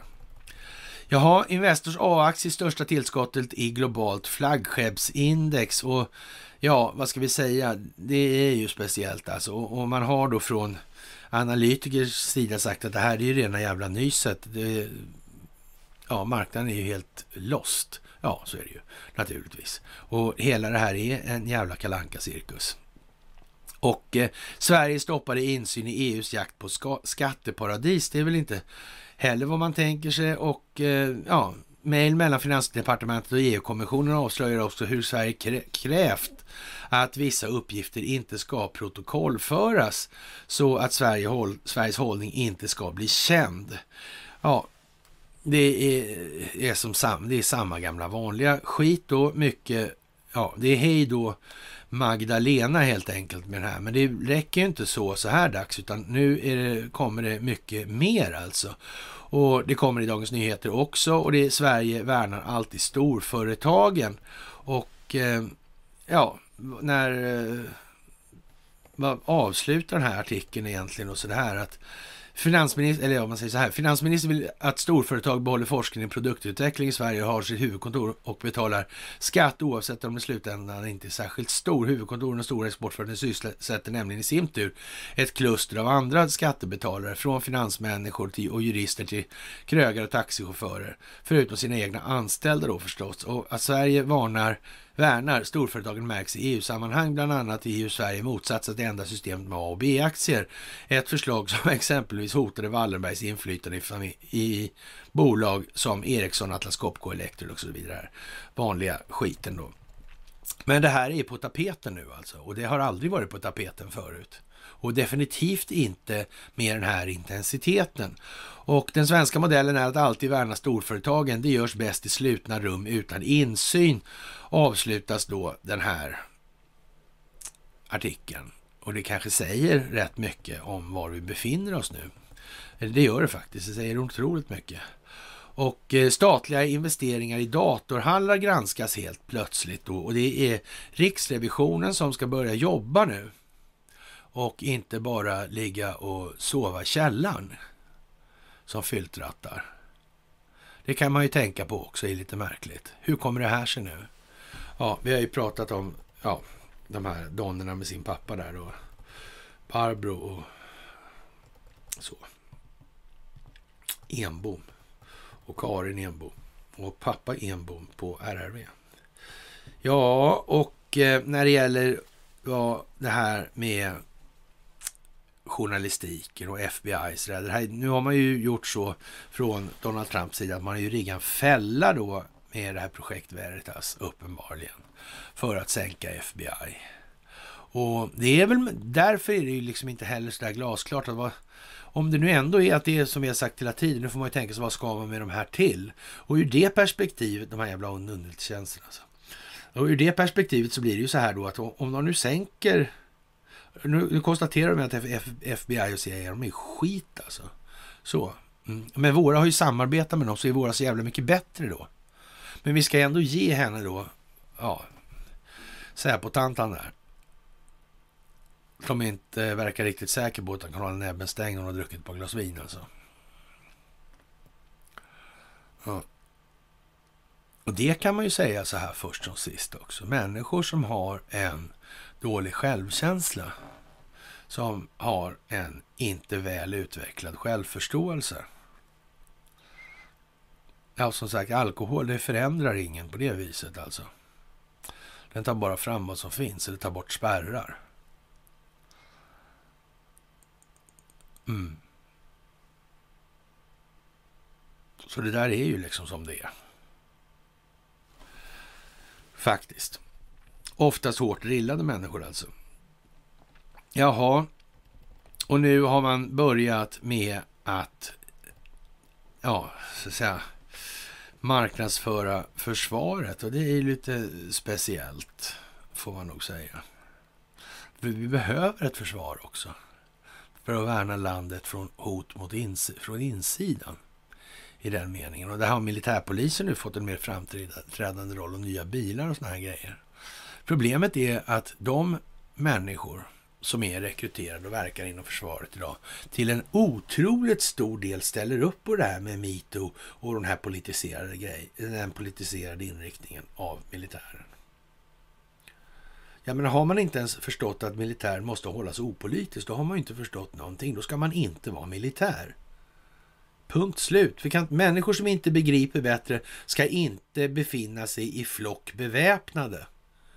Det finns ingenting bra som kan komma av det i något som helst sammanhang. Har man inte kapacitet nog till eget självständigt fritt tänkande ska man definitivt inte springa runt beväpnad. Det är ju helt onödigt helt enkelt. Ja. Så. Jaha, och Ukrainas bidrag till Clinton Foundation i kombination med Ericsson blir en veritabel succé för Sverige och givetvis så är det på så vis. Och det är prischocken kommer nu, alltså tio gånger dyrare el i syd än i norr är dagens fredags mysrabatt höll jag på att säga. 10 laxar litern på ingång säger vi då elkunder i Skåne måste under fredagen betala 10 gånger mer än elkonsumenter i Norrbotten skriver Sydsvenskan. Det är bra att de hetsar sådär liksom så vi får lite fart på det här någon gång. Och höj gärna dieselpriset utav bara helvete nu så att eh, norrlänningarna vaknar till. Och med det så kan vi väl säga så här att då har vi kommit till slutraden på det här myset den här fredagen. Och det blev ju rätt så långt där. Ni ska ha det största tack som alltid. Ni är fantastiska. Det här blir för jävla bra. Och som ni ser, maken till jävla konvergens, det har vi aldrig varit med om. Det har den här planeten aldrig sett. Och tänk nu på att det här sitter ihop. Allt är ett. Och det gäller att hålla blicken lyftad för att inte tappa bort sig hos djävulen i detaljerna också. Man måste se detaljerna fast man skådar helheten i det här. Och eh, tack för gåvor på Swish och Patreon. Tack för att ni fördjupar er på karlnorberg.se. Tack för att ni hakar på Telegramtjänsten. Och eh, ni gör ett fantastiskt arbete. Ni märker själva att det här konvergerar stort. Ni märker också hur kvaliteten i kommentatorsfälten bara växer. Det är fantastiskt. Ni är bara bäst. Och med det så önskar jag er alla en trevlig helg och så hörs vi senast på måndag. Trevlig helg!